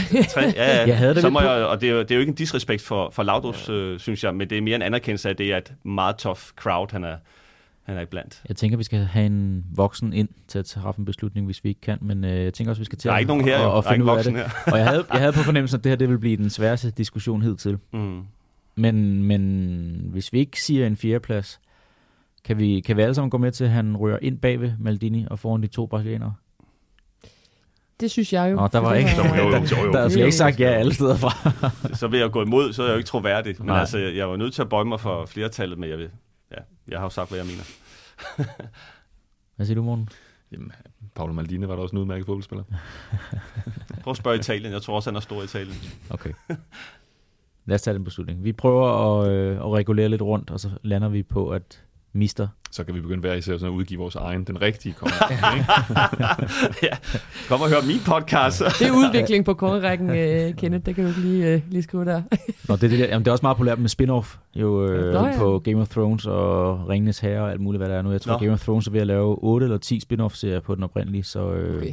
Der kommer en, en Lindvad og en Mikkelsen special, hvor de placerer Den rigtige kongerække. den rigtige Ej, du kan få kongerække. Jeg tænker, Jan, det er- Jan spin-off for Michael Laudrup Benhamson, nummer 51 i kongerækken. Jeg tænker, Ja, jeg nu tænker at det er en stor del af lejen, det er, at vi ikke altid er Ja. enige omkring det, og, Ja. og det må lytterne så øh, forhåbentlig respondere på.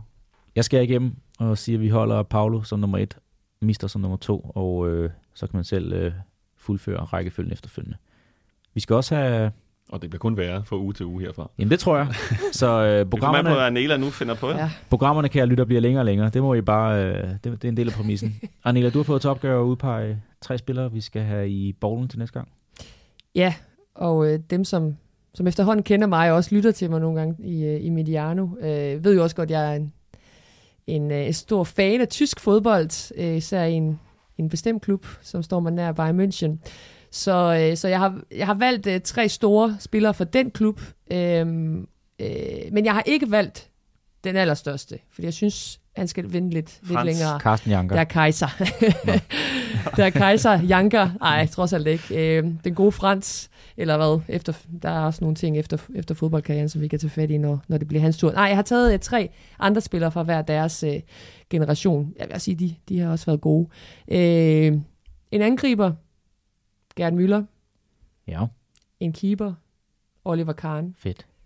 Og en personlig favorit, øh, Philip Lahm. Philip Lahm. Der er tre øh, Bayern-legender, man kan, man kan stemme om til næste, til næste gang, hvor jeg også heldigvis er med. Så det synes jeg er fedt, når man lige får lov til at vælge, men også lige kan, kan snakke Philip med. Lahm er en fantastisk spiller. Fantastisk spiller. Og fedt med en målmand. Ja, Ja, det synes tror jeg, så egentlig, ikke, vi har manglet. ham. Jeg kunne også have valgt øh, Sepp Meier, men, øh, men, jeg synes, øh, jeg, vil, jeg vil gerne have valgt fra, fra tre forskellige perioder. Ja. Så, så Gert, han, han har øh, halv- fra, fra 70'er-holdet, ikke? Ja, Gert, så- han lever ikke mere, desværre. Det er gode navn. Og fedt med, øh, vi holder tematikken den her gang så på en, øh, på en klub, Bayern München. Det kunne ikke være anderledes med dig. Nej, det kunne det faktisk ikke. Nej. Okay, der er lidt uh, sure miner rundt omkring med uh, Laudrup's... nej, nej. bes- nej, ikke, ikke over- Anelas valg, men uh, Nej, nej, nej, øh, okay. placering som, uh, som Nå, nummer nej, to. det er der heller ikke. Det er, der, det er en færre øh, rækkefølge, vi har. Det er kongerne, vi taler om. Det bliver fedt i næste uge at tale om uh, en af de tre, som uh, Anela hiver op. Jeg synes, vi skal sige tak for i dag. Det blev uh, langt, men godt heldigvis. Ja, vi havde også forventet det her, det er jo Ja. ja. Det tror jeg. Tak Jan, tak uh, Morten, Selv tak. og tak Anela. Selv tak. Tak. Også tak til uh, jer for at uh, lytte med. Jeg håber, at uh, I kan affinde jer med vores øh, valg af Mister som en øh, anden plads, og så håber jeg, at øh, I vil lytte med igen i næste uge, når vi altså skal tale om en af tre udvalgte Bayern München-legender. Det er lige her i øh, fodboldens kongerække på Podimo. Og indtil øh, vi høres ved i næste uge, kan I have en rigtig god uge.